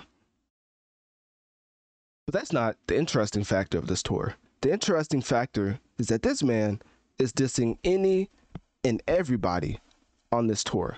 And when I say everybody, I mean even childish Gambino caught astray. So shameless plug, make sure to follow Analytic Dreamz video to see the vi- video elements of this review well, it's not a review, but of this segment, as we're going to be not playing, but I'm going to be showcasing a lot of the stuff I get into. So, as far as the Childish Gambino disc, I have it up right now, and it's not like I can't play it because it's like actual Drake music in the background. I'm not trying to get taken down by UMG again. So, uh, um, I'm just gonna put up the picture, and basically through the bottom of his of his uh, what's this stuff called?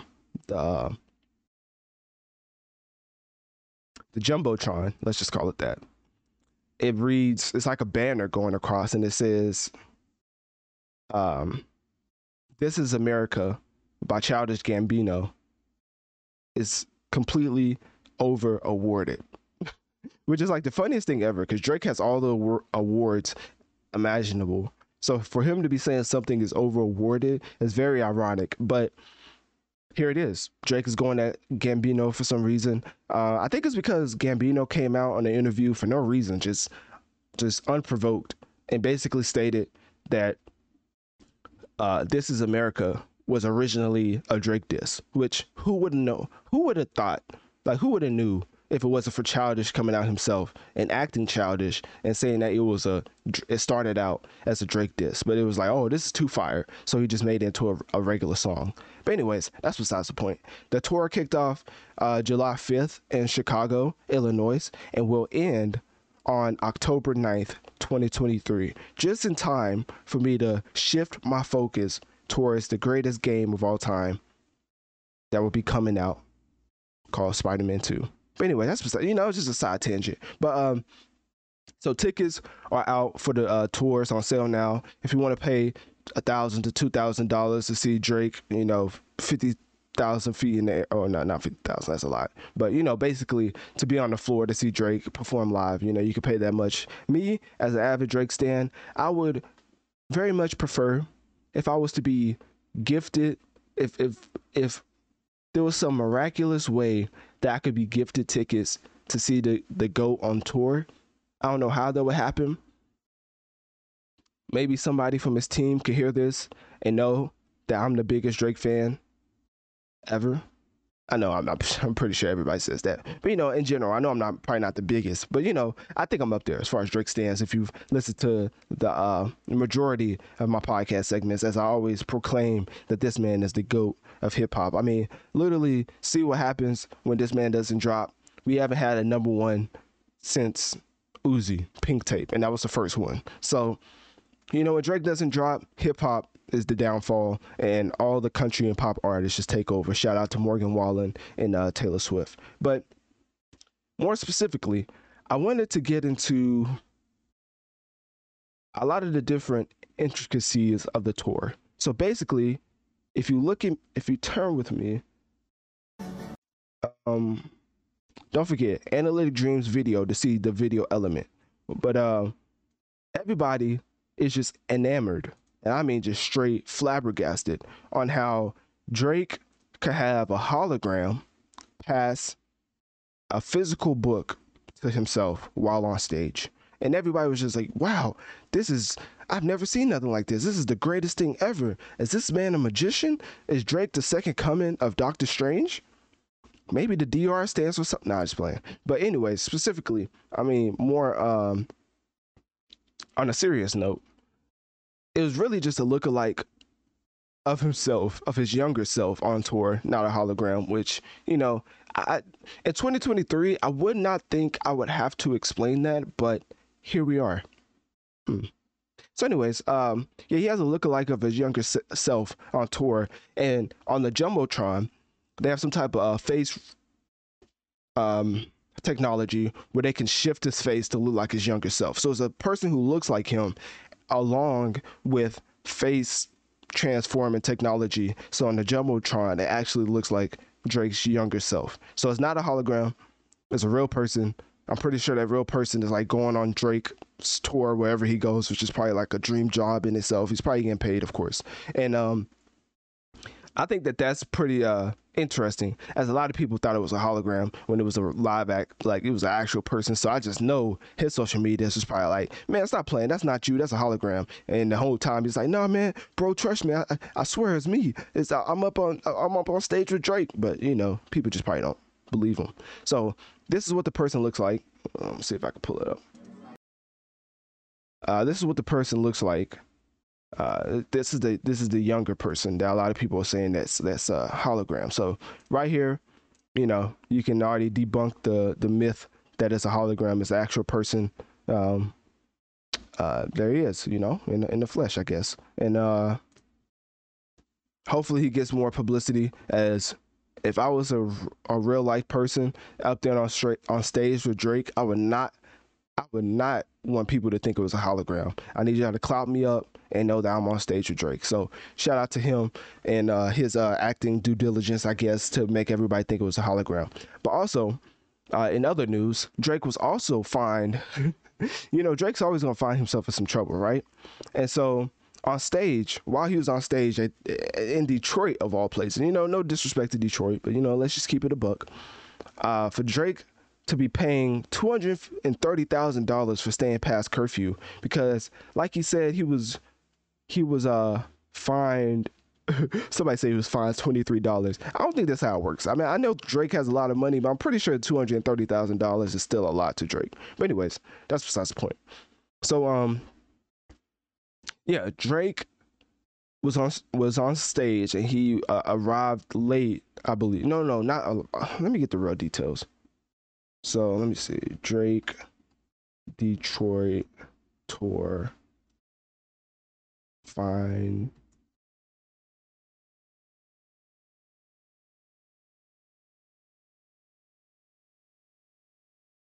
I literally spelled four F O U R. Y'all gotta pray for me. But anyways, so yeah, Drake was fined two hundred thirty thousand for staying past curfew at uh, Detroit on July 8th. And it's, it's simply because the city fined Drake $10,000 for every minute he went past curfew. So you can do the math. That's how long he stayed. He stayed like 20, uh, 23 minutes past curfew, I believe. I don't know if that's a correct math, but yeah, I get what I'm saying. So, anyways, um, he basically addressed the, the crowd during the concert, telling the crowd that he didn't care about the money, of course, because he's Drake. And he said it's ten thousand a minute to stay in this building past curfew because if you don't know you know buildings have uh, stipulations put in place to where they have curfew because you know it's i don't know it's, it's like a safety reason or whatever. So he had to get off stage. He didn't. He stayed past curfew. So he had, he had to pay 10000 a minute to stay in the building. But he said he didn't give an expletive. We're doing this whole song. Let's go so um, so of course, some people um, criticize Drake for being irresponsible. Others were saying, "Oh, Drake was just putting on a good show." For me personally, if I was a person uh, viewing Drake in Detroit, I would just felt like this is this is currently like whatever favorite artist I had in my mind at that time, it would completely turn to Drake because here he is on stage, completely unprovoked, paying two hundred thirty thousand to give y'all a show. Like that's just for me. I don't know. As a fan, I would have been like completely devastated if he would just be like, "Oh, that's my time," and walked off. Because apparently, um, it had a it started later because of something with traffic or whatever. So it started later, and uh, the lines was like by the time it was supposed to start, the lines were still like clogged up, and people couldn't even get into the arena. So that's why I stayed late. It wasn't like Drake showed up late, but um, you know, there you go. You know, uh, the more you know, I guess. And then also what else? Oh yeah, okay. So Drake's not the first person to get fined for staying past tour. I mean, even Justin Bieber was fined seventy five thousand for staying uh, past curfew during his concert at Little Caesars Arena. So you know, it happens all the time. Sometimes artists take it upon themselves to pay the fine, and they're just like, "Hey, I'm gonna give y'all a good show, no matter what the cost." So basically, um, in other news, if you don't know, Drake's talking about or thinking about putting out an upcoming album titled For All the Dogs. I don't know if he's going to put it out anytime soon because if you don't know, there's this little artist who uh, is pretty popular nowadays. I don't know if you've heard of her, but um, Taylor Swift. She just released uh, Taylor's version of an old album and sold 700,000 first week. Let's just say she's going to have the first week locked up as far as number one for at least the coming couple months. So I don't think Drake's gonna put out an album anytime soon because I think you know Drake is a competitive guy and he's not gonna want to come number two to nobody. So I think he's gonna wait to put out this album, but we have heard more tidbits about the album. Apparently, Big Sean is on it on a song called like 412 that was leaked already. You can listen to it on SoundCloud. Also, uh, shameless plug, already uh, reviewed it. Um, by the time this episode comes out, I don't know if the individual review will come out, but basically, you can find it on SoundCloud. You know, don't ask me how I know, just know that I know. So, so anyways, uh, Drake has revealed himself that Nicki Minaj will be featured on the upcoming album, and this would be the first time that they've collaborated since his album that was released nine years ago. Now, I guess people aren't taking into account that Nicki Minaj was on Papi's home. I think that's how it's called. Papi's Home? Yeah. On Certified Lover Boy, there's this track called Papi's Home, which is like the second intro for the album. And Nicki Minaj is basically I mean, she's speaking on the track, so I would think that's a feature. I mean, even though she's not rapping, of course, but she, I mean, she's on the so she's been on a Drake project. Like, it's not like they've hated each other. It's just you know they they're two respective superstars. The schedules probably don't uh, align too often, you know. But anyways, she was on uh, Certified Lover Boy, and she was basically she was basically saying, "Don't make me have to." uh, Drake's like, don't make me have to get your mama to talk to you. And then Nicki Minaj comes on the track and she's like, yeah, because you know, if he gets your, uh, his mama to come out, you know, I'm to have to bring that expletive switch out. Basically, she to give you a whooping, you know, just in case I had to put, you know, it's like a, I'm not to say it's only a black term, but just know in a black community, when your mother goes to get a switch, you probably did something wrong. So, anyways, that's besides the point. Uh, in other news, we have uh, Drake and Lil Yachty for some reason still interacting with one another. And i say for some reason because this is what we've this is what we've received man. This is what we received. I can't believe this man. Just i, I just I, i'm not gonna lie to you man. Let me look though this picture don't do it justice. Uh this picture does not do it justice, man. I got I got pull it up. You know, at first, you know, I am partly colorblind for y'all who don't know, and um, I just think that like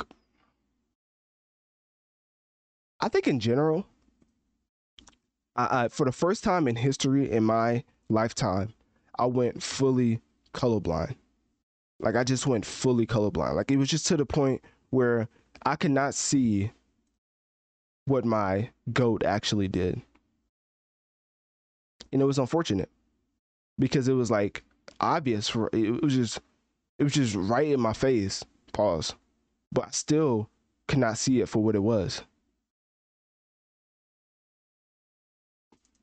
I'm trying to see if I can find it. I don't know if I can find it. I think Drake made it just yeah, Drake Drake probably just scrubbed it from the internet.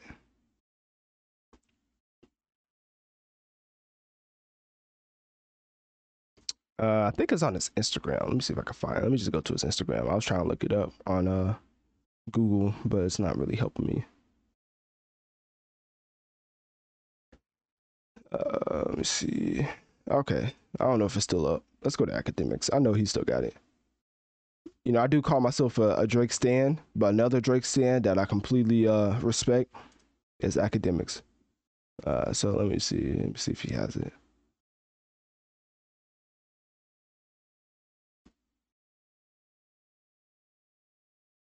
Ah, here we go. Okay. Well, where is the picture? No way that he took it off his timeline. There's no way. Drake took it down, so the Akademiks must have took it down too, because I am not seeing it. Ah, here we go. Cool.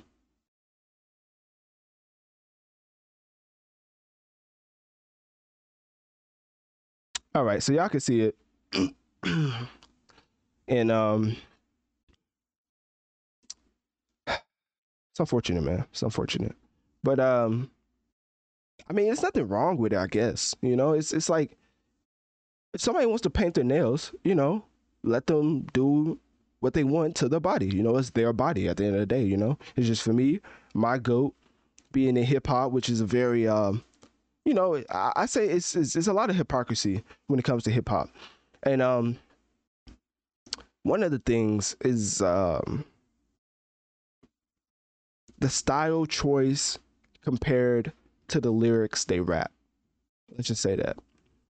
And so when I looked at Drake's nails, I'm not saying it's a bad thing or whatever. It's just very off-putting because of the the bars that he gives us on a on a daily basis. Well, not daily, but you get what I'm saying. Like Drake will say certain stuff that you would think is in a I don't even know how to put it the nail polish does not correlate with the lyrics that he gives us on a hip hop album. Hopefully that makes sense. It's kind of like when Young Thug, of all people, dressed up in a dress on his album cover titled Jeffery.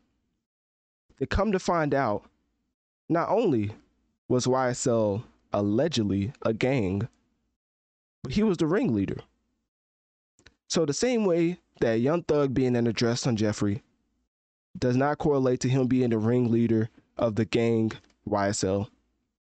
It's the same thoughts I have with Drake wearing nail polish and his lyrics that he gives us on each and every album. Now, a lot of people would probably say, What do you mean? Her loss literally had Drake saying, 21, can you do something for me? And the memes that followed was beyond hilarious. I would play it, but it probably has the music in the background, and I'm not trying to get taken down. So, of course, when discussing this with uh, shout out isolated vibes, um, make sure to follow that account on TikTok. If you want to follow, just go to my just click my link tree in my bio. Go to my TikTok. It's the only person I'm following. Uh, just do uh, just type or type in isolated vibes on TikTok. But basically, we was going back and forth. I was just talking about the different lengths that artists go to to promote their music. And I brought up Uzi, you know, going to the whole devil worshiping um, marketing tactic. I mean, we saw it with what's his name, Sam Smith on the Grammys award, basically worshiping the devil while he was performing. Um, we see it all the time, you know, the upside down cross, all that blasphemous stuff that they try to just promote as art and oh, I'm just misunderstood and no, you're, you're devil worshiping, which you know I don't, you know, whatever religion you you know you believe in, you know, more kudos to you, but for me, that's just that's just where I draw the line. Like no marketing strategy should ever be like, oh, just start devil worshiping. Like that's just the last straw for me. And I not correlated that, but I kind of attributed that type of thinking to Drake wearing his nail polish. Obviously, this was to put more promotion on his tour, his book, which I'm glad you asked, even though you didn't. I actually bought. And if you want to know, titles ruin everything. A Stream of Consciousness by Aubrey Graham is out now on all platforms. Well, whatever platform you get books from. But uh, anyways, so I think he's just promoting a plethora of things, which is why he's doing this nail polish uh, publicity stunt. I don't think he actually likes or enjoys. Well, actually, I don't know what he likes or enjoys. Let's just say that he does enjoy it. I feel like this is specifically to promote his book, his tour, and his upcoming album. I do not think it's anything more or it's anything less than that. Um, and the reason why I bring up the devil worshiping stuff that Sam Smith and Little Uzi ver- rever- uh, reverts to as far as uh, marketing strategies is because there's more extreme lengths that Drake could go to promote his uh, products. Let's just say that. Bad Bunny, notoriously, was on stage kissing a dude um, Lil Nas X. I'm not calling these like publicity stunts like they don't believe it. I'm just saying when you do those type of things, you get a certain level of engagement from a certain demographic, which is not good or which is not like a bad thing. It's just like something I'm pointing out. But yeah, I turned colorblind, man. I, I did I did not see because even if you look at that picture right now, like if you look at uh, you know Shameless Plug Analytic Dreamz uh, video, to see the video elements. But if you look at the nails right now, it's it's kind of uh, I'm not gonna say nude, but you can't really tell his nails are painted unless you look like very close. But his nails are painted nonetheless. So of course, I attribute this also to Lil Yachty because if you don't know, he's been hanging out with Lil Yachty. Uh, Lil Yachty was very influential in the Her Loss album uh, came off of some of the tracks for the ad libs, which you know, being an artist nowadays, just being uh, what's the word? Being called upon just to give ad libs has to be completely demoralizing as a rapper. But anyway, that's besides the point. So uh, Lil Yachty has been around Drake, of course, and so this is probably one of the things that a lot of fans, Drake fans, like myself, are contributing to a Lil Yachty influence. No pun intended. So Yachty commented, knowing that his fans was killing him, uh, saying that man, this expletive weird AF, SMH. You well, he's ta- okay. So he's talking about the nail polish in the picture that Drake put out right now on the screen. So Drake's uh, Lil Yachty said, "Man, this expletive weird AF, SMH. You used to be our hero, Drake. You let that boy Yachty get to you. exclamation point, side eye emoji. Mm-mm-mm. Somebody had to say it because I've been saying it, and and I'm glad it, I'm glad uh, Yachty finally sees it because the influence that Yachty has over Drake needs to be studied in in textbooks because this is ridiculous. So uh, Drake also has some uh, some very let's just say um, I don't know. I thought the earrings was nice, but I guess it was big or whatever. So Yachty so uh, went on to comment about this too, as you can also see in this slide right here. Yachty said, "Boy got them heavy hangers in his ear." Pause. Which champagne? I'm not saying the other word because that's a pause. But Basically, Drake responded saying, "Little Yachty, get out my comments. You told me to paint my nails, so I stopped biting them, and now the world is being homophobic for the first time since Rich Flex. Which wasn't that long ago now that I think about it. Wait, is the world homophobic? Question mark. S M H period. Which Yachty responded to that comment saying, Woo saw, brother. You're not supposed to have these episodes in public. It's fine. They just don't get you, bro. Hashtag you different AF. Two exclamation points.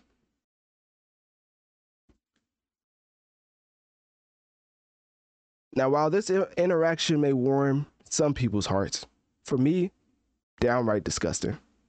If Drake don't get a better influence than Yachty, then the best Drake music may officially be behind us. As you don't know, Drake notoriously gets uh, inspired from beefs, which is why he's going at uh, Childish Gambino, which is why he's uh, going at Drake, which I'm gonna cover in the uh, in the next segment.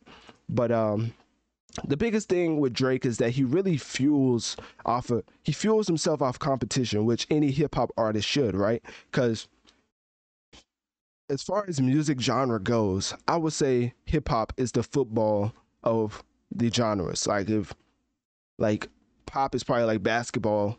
Uh, I don't know. Latin music is probably like I don't know soccer. I'm not trying to be racist, but you know I, I don't know. But basically, as far as a full contact sport, a correlation with music, hip hop is the most contact genre in music.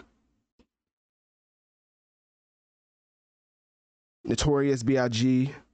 and Tupac, Jay Z and Nas, Suge Knight and everybody, Ice Cube and NWA, Big Sean and Kendrick Lamar. I mean, from the beginning of time, Nicki Minaj and Cardi B. I mean, I could keep going. Like Nicki Minaj and um, ah, oh, so disrespectful. I forget her name. Oh, Remy Ma. I'm sorry. I, I, swear I'm not trying to be funny. I forgot her name for a second. But Nicki Minaj and Remy Ma, like hip hop is a contact sport that will forever be implemented every step of the way. Now, should it be like that? I would say yes, musically. But some beefs, like I just named and stated, went more off the rails than others. Let's just leave it at that. So I think that since Drake hasn't had anybody to spar against, which he's definitely searching for on this tour. I mean, he called out Childish. He he kind of called out Taylor Swift. He put out a picture of a lookalike of her, which was really like a jab. Cause every time it seems like every time Drake is about to drop, let me look this up. Taylor Swift drops. And I'm trying to look this up to make sure I'm not just making a random point.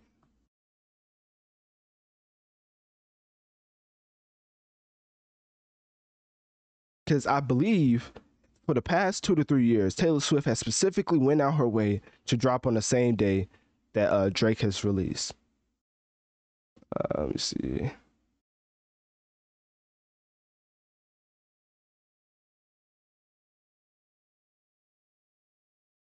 Throughout their career, I'm getting somewhere with this point.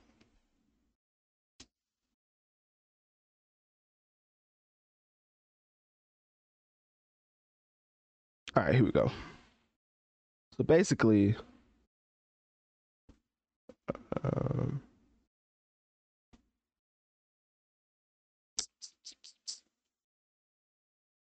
because Drake has released obviously more albums than Taylor Swift, but Taylor Swift albums have been more commercially successful. So who can Drake compete with now that he's head and heels above everybody in hip hop?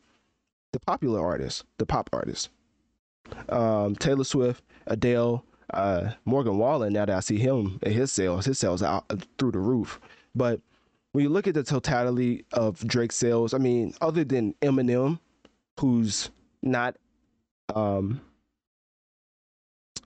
as impactful in culture now than he used to be. Obviously, he still sells, but it's from his previous fan base, which is just ginormous.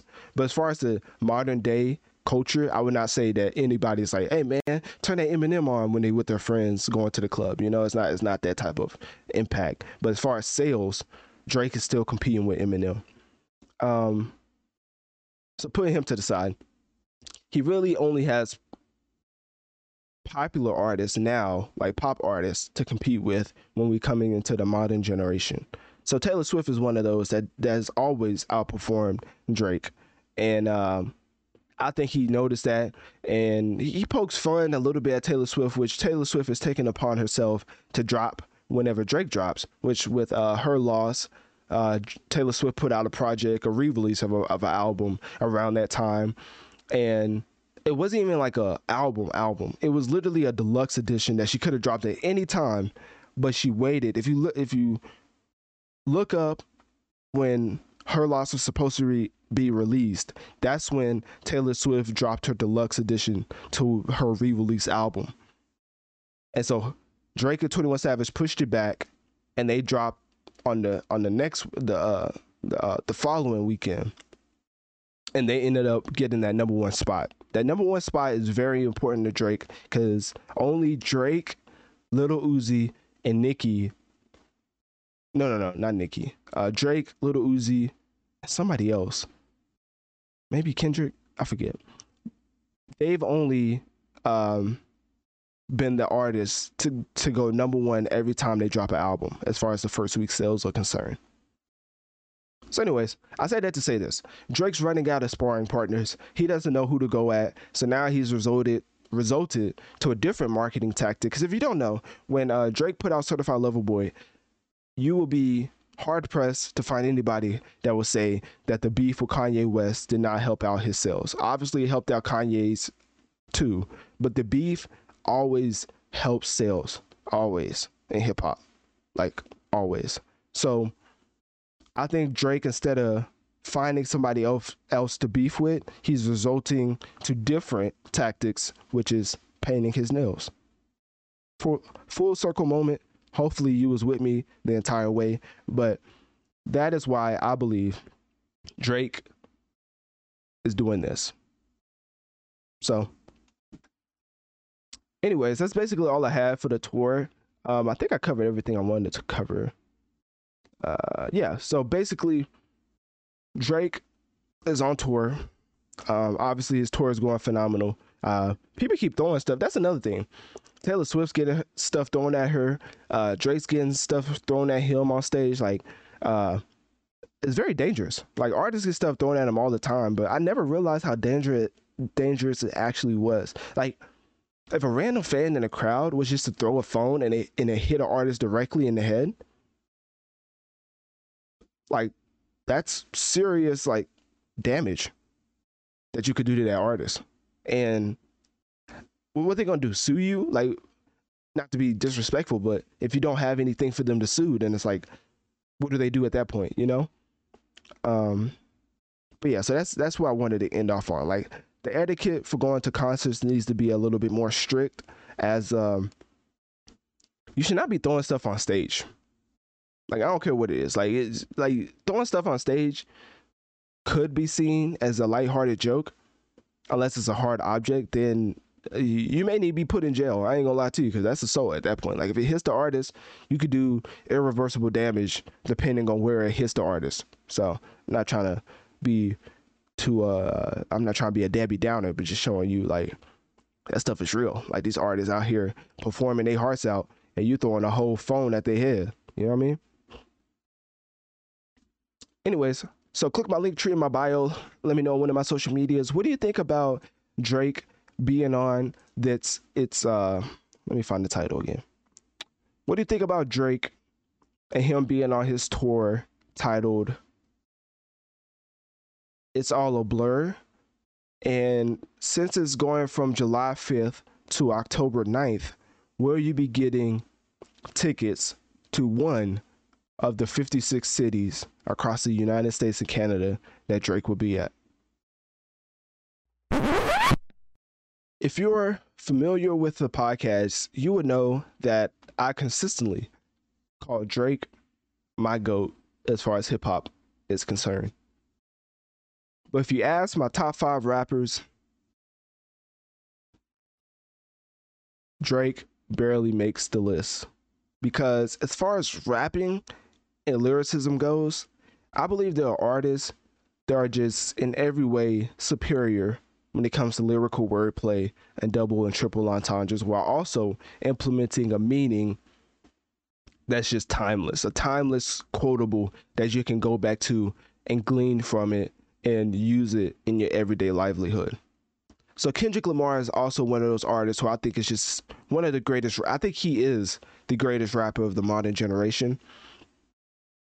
And if you want to know my top five, it's uh, Jay Z, Kendrick, Notorious B.I.G., Tupac, and then Drake. So I think that's a pretty solid list, if I do say so myself. But that's besides the point. We're getting into what everybody came here or clicked on this today. What this is what you want to hear. You want to hear the beef between Kendrick and Aubrey Graham. All I gotta say is I don't know what happened. Obviously, they was working in the very early 2010s uh, um, as Kendrick was on Take Care, and Drake was also featured on Kendrick's album Good Kid, Mad City, and there was both features on ASAP Rocky's Expletive Problems, which you could probably ex- uh, figure out what the expletive meant. I say all that to say, where did it all go wrong?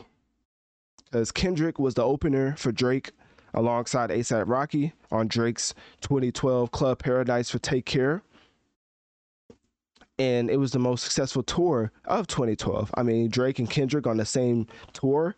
I mean, obviously, if Drake and Kendrick was to ever was to ever beef, Drake would definitely bring up how Kendrick was opening up for him in 2012.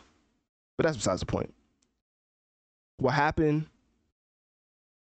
to the relationship is a mystery. All I know is when Control dropped and Kendrick Lamar dropped almost every prevalent rapper, including Drake, in his verse,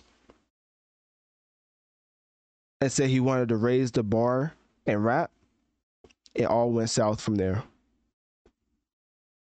Drake definitely didn't like the Control verse. When asked about it, he said, Went about my day, got dinner, kept it moving, and just sounded like an ambitious thought to me. That's all it was. I know good and well that Kendrick's not murdering me in any platform. So when that day presents itself, I guess we can revisit the topic. Spicy, ain't it? Then Drake shot back at the control verse from Kendrick saying in the song The Language off his third album, Nothing Was the Same, he said, forget any expletive that's talking expletive just to get a reaction. Forget going platinum. I look at my wrist and it's already platinum. Now I don't know if that's supposed to be a bar, but I don't know. It was more of a, sub, a subtle jab. If you don't know, Drake is like from the school of Jay Z and subliminal disses. He's probably the best at giving subliminal disses other than Jay Z because he's talking directly to you but not talking at you. I don't know if that makes sense. Anyways, so that's where Drake uh, shot back at the Kendrick Control verse. And then Kendrick did a freestyle in the 2013 BET Awards and said a very, I mean, this was like the most direct shot I've ever seen. I don't even think Kendrick ever sh- uh, sent a direct shot like this at, at Big Sean. But basically, he was playing off Drake's last name, which we all know is Aubrey Graham, and mocking his image as a sensitive and emotional rapper, which, you know, mental health is a big thing nowadays. You know, in 2023, we probably shouldn't be doing that, but, you know, yeah, Kendrick, he's one of the greatest rappers, so we just let it slide. But, anyways, he called Drake sensitive and real, uh, retaliation to uh, the language track. He said, quote, nothing been the same since they dropped control and tucked the sensitive rapper back in his pajama clothes. Like I said, talking about you, but not at you. Fast forward 2015, Kendrick drops his third album, To Pimp a Butterfly, and takes another shot at Drake. Because if you don't know, 2015, if you're a Drake fan, you know this, but 2015 was a pivotal rapper, pivotal rapper, a pivotal point in this rapper's career in regards to Drake. Because he was going through his notorious Meek Mill beef, and boy, did he change the trajectory of his career after he put out back to back. I think that's still one of Drake's best tracks of all time, simply for the fact of all the pressure he was put under and the way he came out of it. Which is why a lot of people still believe, to bring it full circle, that now Gunna has the best album of 2023 simply for all the obstacles he had to overcome to give us one of the best albums of 2023. Anyways, so fast forward to 2015, Kendrick drops his third album to Pimp a Butterfly, and he takes a shot, another shot at Drake. As you know, the notorious ghostwriting rumors are swirling around, and um, he basically he basically said, "quote I can dig rapping, but a rapper with a ghostwriter, what the have happened?" I swore I swore I wouldn't tell, but most of y'all sharing bars like you got the bottom bunk in a two man cell. Now if they ain't bars, then hold up. Where Funk Flex when you need him? Where is Funk Flex when you need him? Cause I ain't gonna lie, that was hey. I ain't gonna lie. His, hey, that that was well, what did he say? I think it's is it muted. Don't tell me it's muted. Fucking bars, nigga. Yeah. You nothing about Yeah. that. Now listen. Uh huh. That's called motherfucking bars, nigga. Yeah, talk to him. You know nothing about that. All right, cool, cool. All right, let's get back to regular schedule programming. So basically, that was one of the best bars I've ever heard. Like, I swore I wouldn't tell, but most of y'all sharing bars like you got the bottom bunk in the two man cell. Like, hey man, that's why I say, man, Kendrick, when it comes to rapping, the best rapper in the modern generation. But anyways, Drake, of course, was not gonna let this slide. What they say, slide for no, no, let me chill, let me chill. I'm a law-abiding citizen. I don't, you know, believe in that type of terminology. But anyways, Drake did spin the block like there was no uh where to park. And he basically said on the song Zero to 100, I would have all your fans if I didn't go pop and I stayed on some conscious expletive. Now, who attributes conscious rap to Kendrick? Everyone, right? So Drake took that moment to point out how everybody who's a conscious fan will still be his fan if he didn't go pop. So that was a direct shot at Kendrick. Like I said, once again, he's talking about you, but not directly at you. So uh, in 2016, of course, there was a, uh, verbal confrontation that was caught on camera. However, all of the footage, I mean, all of the footage has been scrapped and destroyed by both of the management teams, and we'll never know what was said. But apparently, what Kendrick said to Drake and what Drake said to Kendrick was beyond spicy. It was almost like that footage of MJ and LeBron's only game they played together in some like random camp that everybody has the picture of, but nobody has the footage of. It's like that. Drake and Kendrick went at it, but don't nobody have the footage. But apparently it happened. I mean, if you want to hear a more, if you want to hear an in-person account on it, uh, Marcellus Wiley, I believe, was in the room. Uh, out of all, I know random, right? But uh, Marcellus Wiley, which you know he's pretty a vet, he's a veteran in this game at this point, so you know he's pretty. Uh, he's a reliable source. Let's just say a trustable source. He's like Woj when it comes to this stuff. Uh, not like Woj, but you know, like as far as being in the game long, he's not just making stuff up for clout because he's been in the game so long. But basically, this man was in the room when they was going back and forth. So if you want to hear his account on how it went down, you can look up Marcellus Wiley and Drake and Kendrick. Actually, let me see if I can find that right now. I don't know how long the, the clip is. That's why I told you to look it up. But let me Marcellus Wiley, Drake, and Kendrick. Cause he he talked about it. I don't know how long it was. Uh, six minutes. Whew, that's tough. And it's a DJ Vlad interview. I can't play the video because I'm not trying to get taken down by Vlad, but let's just play the audio. I believe he gets straight into it.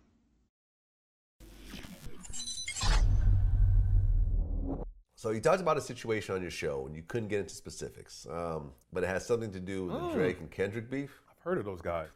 Good rappers. I So hear. you said, all I know is there was a beef.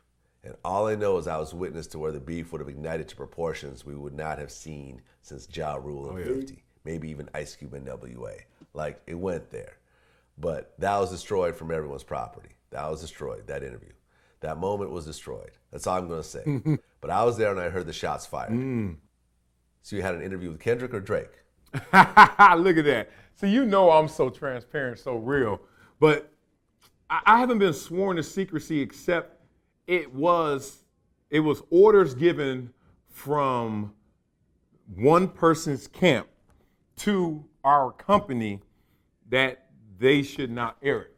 And only that keeps me from really going all in on who it was. But I will give you the entire story and let you guess it out. Okay. Because I didn't swear to secrecy. Okay, okay. in that So let's hear it. um, we're doing our interview. This is when I'm taping Sports Nation. Max Kellerman, myself, my co-host. Um, no Michelle Beadle at this time. It's just a two-man show, and sometimes we tape, sometimes we go live. To the audience, it usually always looks live, but to us, we may have done it two hours earlier. That day, unfortunately, we were taping. So we're taping the interview, and we already know that there's something in the air that's that's going on between these two rappers. We already know there's a little beef there. So we're like, it's our job, like you just asked me. I'm gonna ask them, what's up with the beef? Is it real? And all of a sudden, you don't really expect those those uh, those hard fastballs to actually the batter just says, okay, I'm about to take. You like that's supposed to be a strike. And he tried to hit it, and he start talking noise. I was like, what? Like I'm thinking like I'm I'm thinking I'm on Vlad. I'm thinking I'm double XL, the source. I'm like, we got beef. Like it's going down. Like this is official. And then so we had a follow up. Me and my boy, we got chemistry. So we are like, "Mm, we're gonna stay with this. Hit him with the with the double up, and he doubled down. So we were like, oh my God. So now it's like noon. And all we have to do is wait an hour for our show hits live, and then the world sees it, and then y'all run with it where you want to. I love rap beef. As long as it stays peaceful, I love rap beef. Nothing better. Nothing better. Nothing better. Go get it. Um, and then all of a sudden, we're walking off set, waiting our time just for the show there or whatever. Ring, ring. And then our bosses come up to us and they're like, we have to we have to extinguish that interview. We have to discard it. I was like, what? Why? They're like, well, their camp called and their camp said it that shouldn't be aired. And I was like, well, shouldn't have said it too. And I'm thinking in the mindset of if this was live, would he have said it? And if he did, he couldn't take it back. But it wasn't. So then the they were like, it has to go that way. One, that's not our lane. Like we ain't trying to break rap news. And in their minds, in the corporate mind, they thinking of Tupac and Biggie. So they're like, if anything, this might save us and save some lives. I'm like, I don't think it's gonna go there, but whatever. So the moment was lost, the tape gone and never aired. Now, the, the guy in me that says if I ever get fired and I ever just have no job and I, I can't DJ anymore, anything, I'm gonna find that tape and I'm gonna sell it. And I'm gonna sell it to you. Okay. And then we're gonna figure this out together. So you're saying it was either Drake or Kendrick? Oh, it was the individual. Oh yeah. This was Drake or Kendrick went on your Mhm. show, went ballistic against the other person. Yeah, and they've both been on our show multiple times because I've seen some stories where people try to put the timeline and oh, was it then and then? I'm like, all I'm gonna tell you is they both been on our show multiple times. Multiple times. So you do the guesswork from there. Because the interesting thing about the Drake and Kendrick beef is they never really went at each other. There was like this Kendrick BET freestyle that kind Mhm. of like, well, there was this control verse. The control verse All right, and then he starts to Vlad starts to go over what I already talked about. But uh, basically, so that's the interview from Marcellus Wiley, and as you can tell, it was beyond spicy. So um, where I lost my place. So yeah, so that's where the verbal confrontation happened, and it was confirmed by Marcellus Wiley because we just heard it was a verbal confrontation. We didn't know where it was, the footage, like none of that. So uh, after that, in 2017, Kendrick drops the fourth studio album, which I can't say because you know PG podcast. But basically, he says, "quote My fans can't wait for me to sun your expletive and crush your whole little expletive. Our big pun. There's so many expletives in here. Tiptoeing around my name, you lame. And when I get at you, homie, don't you just tell me what uh, you was just playing."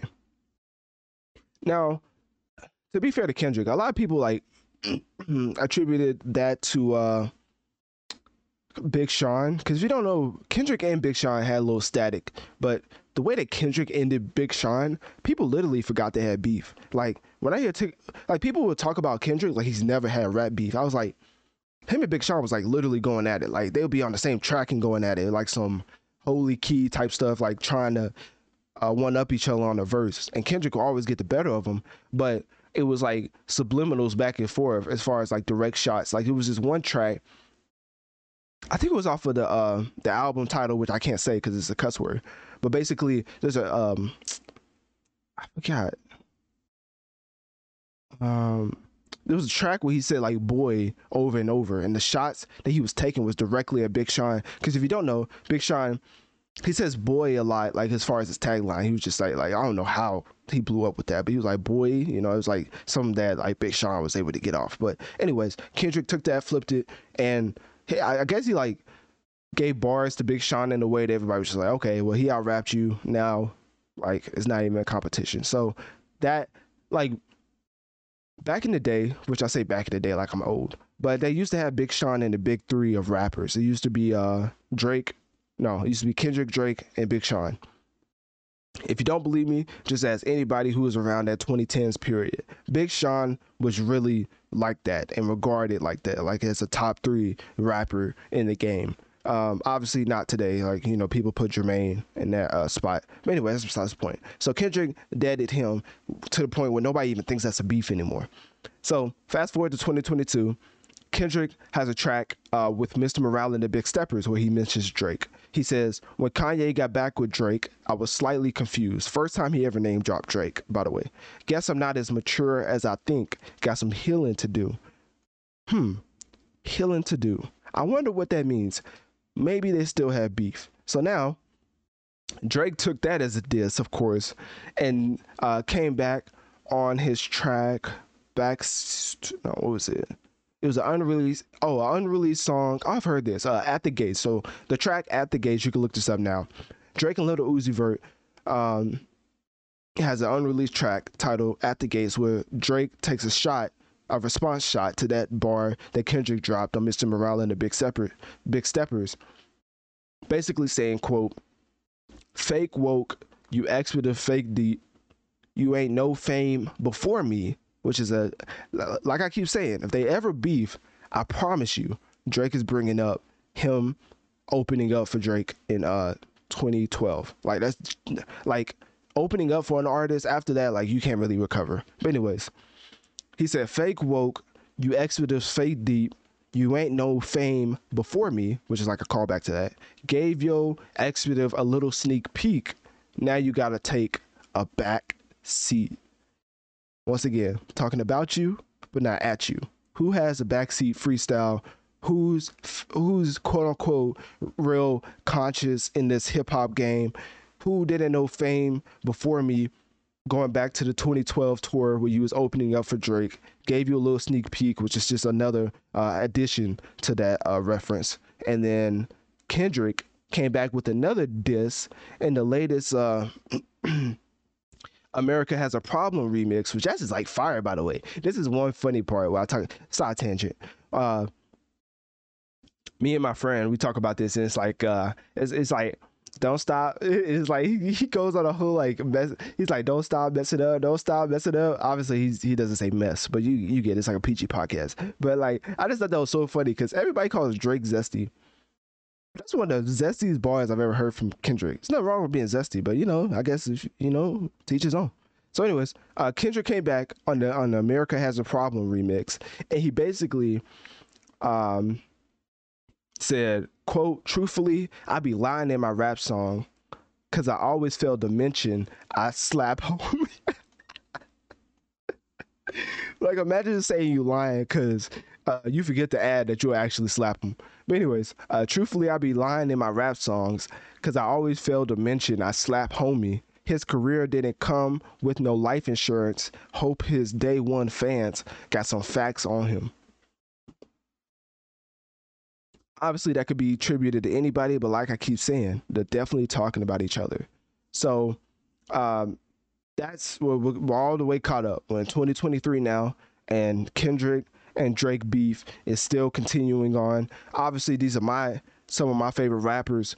Definitely two of my favorite rappers of um, just my lifespan. So um, to see them go back and to see them go back and forth I really, I, I, don't know. I would say I mind it, but I, I honestly, I don't mind them going back and forth because we already, we've already received poetic justice, no pun intended, from Drake and Kendrick Lamar.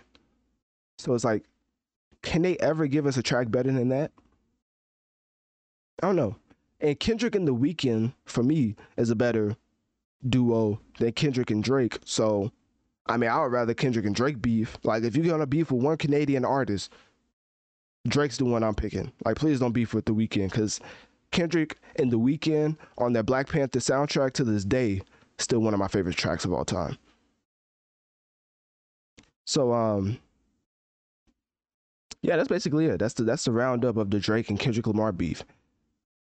I'm trying to think, is there anything else I had on them? Let me see. That's basically it. Do I think? Oh, this is the ultimate question. Okay, do I think that Drake and Kendrick will ever have a full fledged beef? Yes. I think it's coming sooner than expected. Kendrick is finally out of his deal, his tumultuous deal with TDE, which is why he even took a three year hiatus in the first place. And he kind of pulled a G- DJ drama.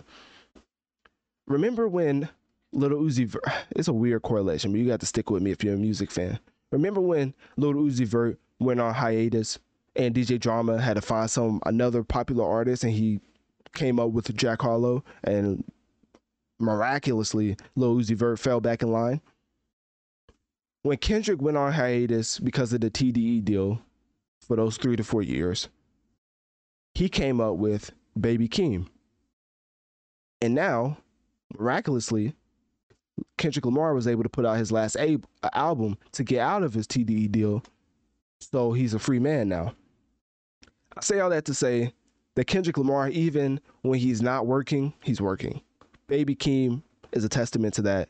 And with Kendrick being out of his TDE deal, I believe all hands are on deck getting ready for this Drake and Kendrick war that's coming in the near future. I'm it'll probably happen before the end of this year. So, anyways, click my link tree in my bio. Let me know on one of my social medias. What do you think about the Drake and Kendrick beef? And um, whose side are you on? And who do you think is the best rapper of the modern generation? Getting into the overview of the pod, of course, it was filled to the brim with Aubrey Graham content just like I like it. Pause. But y'all get what I'm saying. We started off covering the seven new leaks that surfaced from Drake that's supposedly going to be on For All the Dogs. I don't think all of them will be. I think it's only like two or three of them that will probably end up being on the album. And ever since somebody pointed out the abbreviation of Drake's album title to me, I've been completely scarred and I haven't recovered since. But after that, we got into Halo Infinite, and how 343 Industries completely butchered the success of Halo Infinite from launch to now as it has officially lost 98% of its fan base. Then we got into how Mac- Macrovision, Microsoft, and its Ac- uh, Activision Blizzard acquisition is most likely going to go down as the largest acquisition in the history of the gaming industry. And I kind of broke down the uh, results and the in the uh, effects of that happening.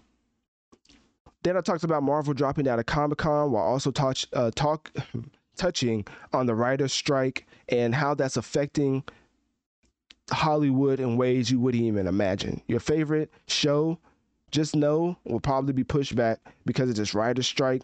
And now we've received even more information that the um, the actors may actually go on strike and and uh simply because they want residuals for streaming, which is the new forms of media nowadays. And so they're trying to figure that out. And if they don't get it figured out, your favorite actor may actually go on strike.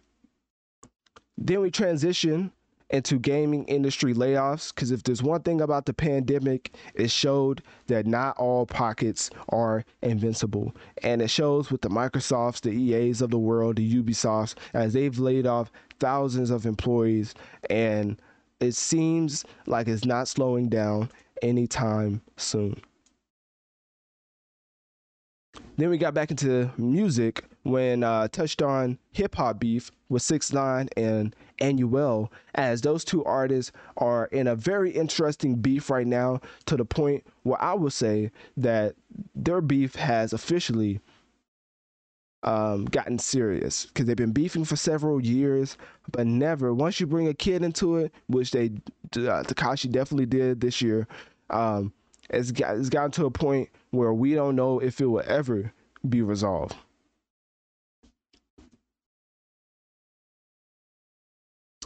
Then we ended talking about the GOAT of hip hop. I mean, if it wasn't for Drake, where would hip hop be in the landscape of society? Because as Morgan Wallen and Taylor Swift has showed us, has shown us, we need our Titans to come out every now and then to keep hip hop on top. And with Drake, Kendrick, and Jermaine and Tyler the Creator all not dropping, it shows that our genre is not invincible, and if our Titans are dropping, then other genres will take over for the entire year, which is what Morgan Wallen and Taylor Swift are doing. But I kind of got into the overall uh, details about the "It's All a, Bl- a Blur" t- uh, tour, and I got into how he's beefing with Childish Gambino. I got into how he got fined for staying over time in Detroit. Uh, there's a Nicki feature supposedly on the upcoming album for all the dogs. Uh, Drake's younger self, which bamboo- bamboozled everybody into them thinking it was a hologram. All along, it was an actual real life human that just looked like Drake's younger self.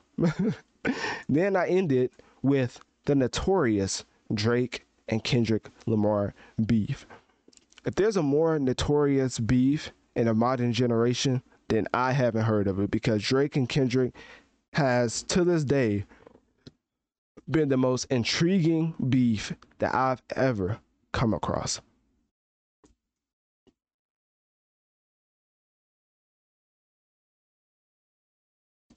So yeah, that's about it for episode 125.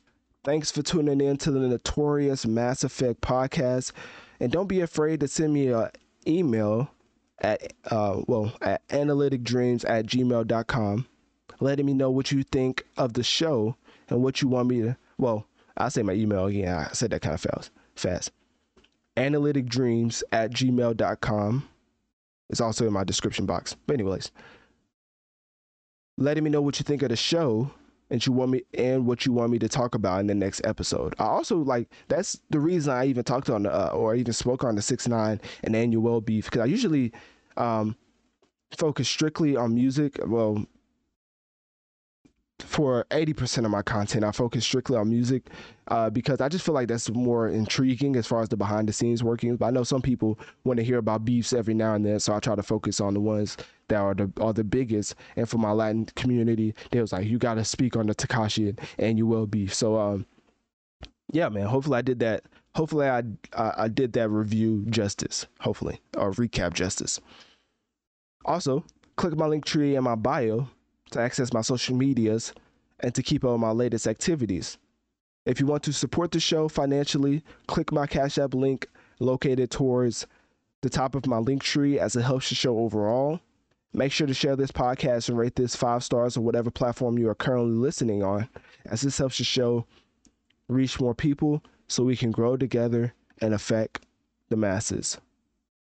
Thank you for tuning in to another episode of The Notorious Mass Effect.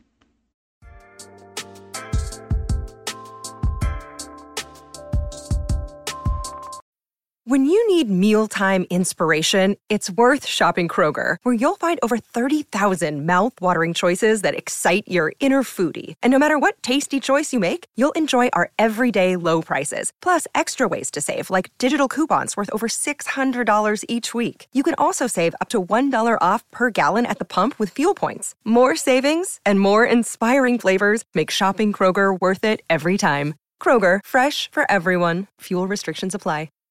Save big on brunch for mom, all in the Kroger app. Get half gallons of delicious Kroger milk for 129 each, then get flavorful Tyson natural boneless chicken breasts for 249 a pound, all with your card and a digital coupon. Shop these deals at your local Kroger, less than 5 miles away, or tap the screen now to download the Kroger app to save big today. Kroger, fresh for everyone. Prices and product availability subject to change. Restrictions apply. See site for details.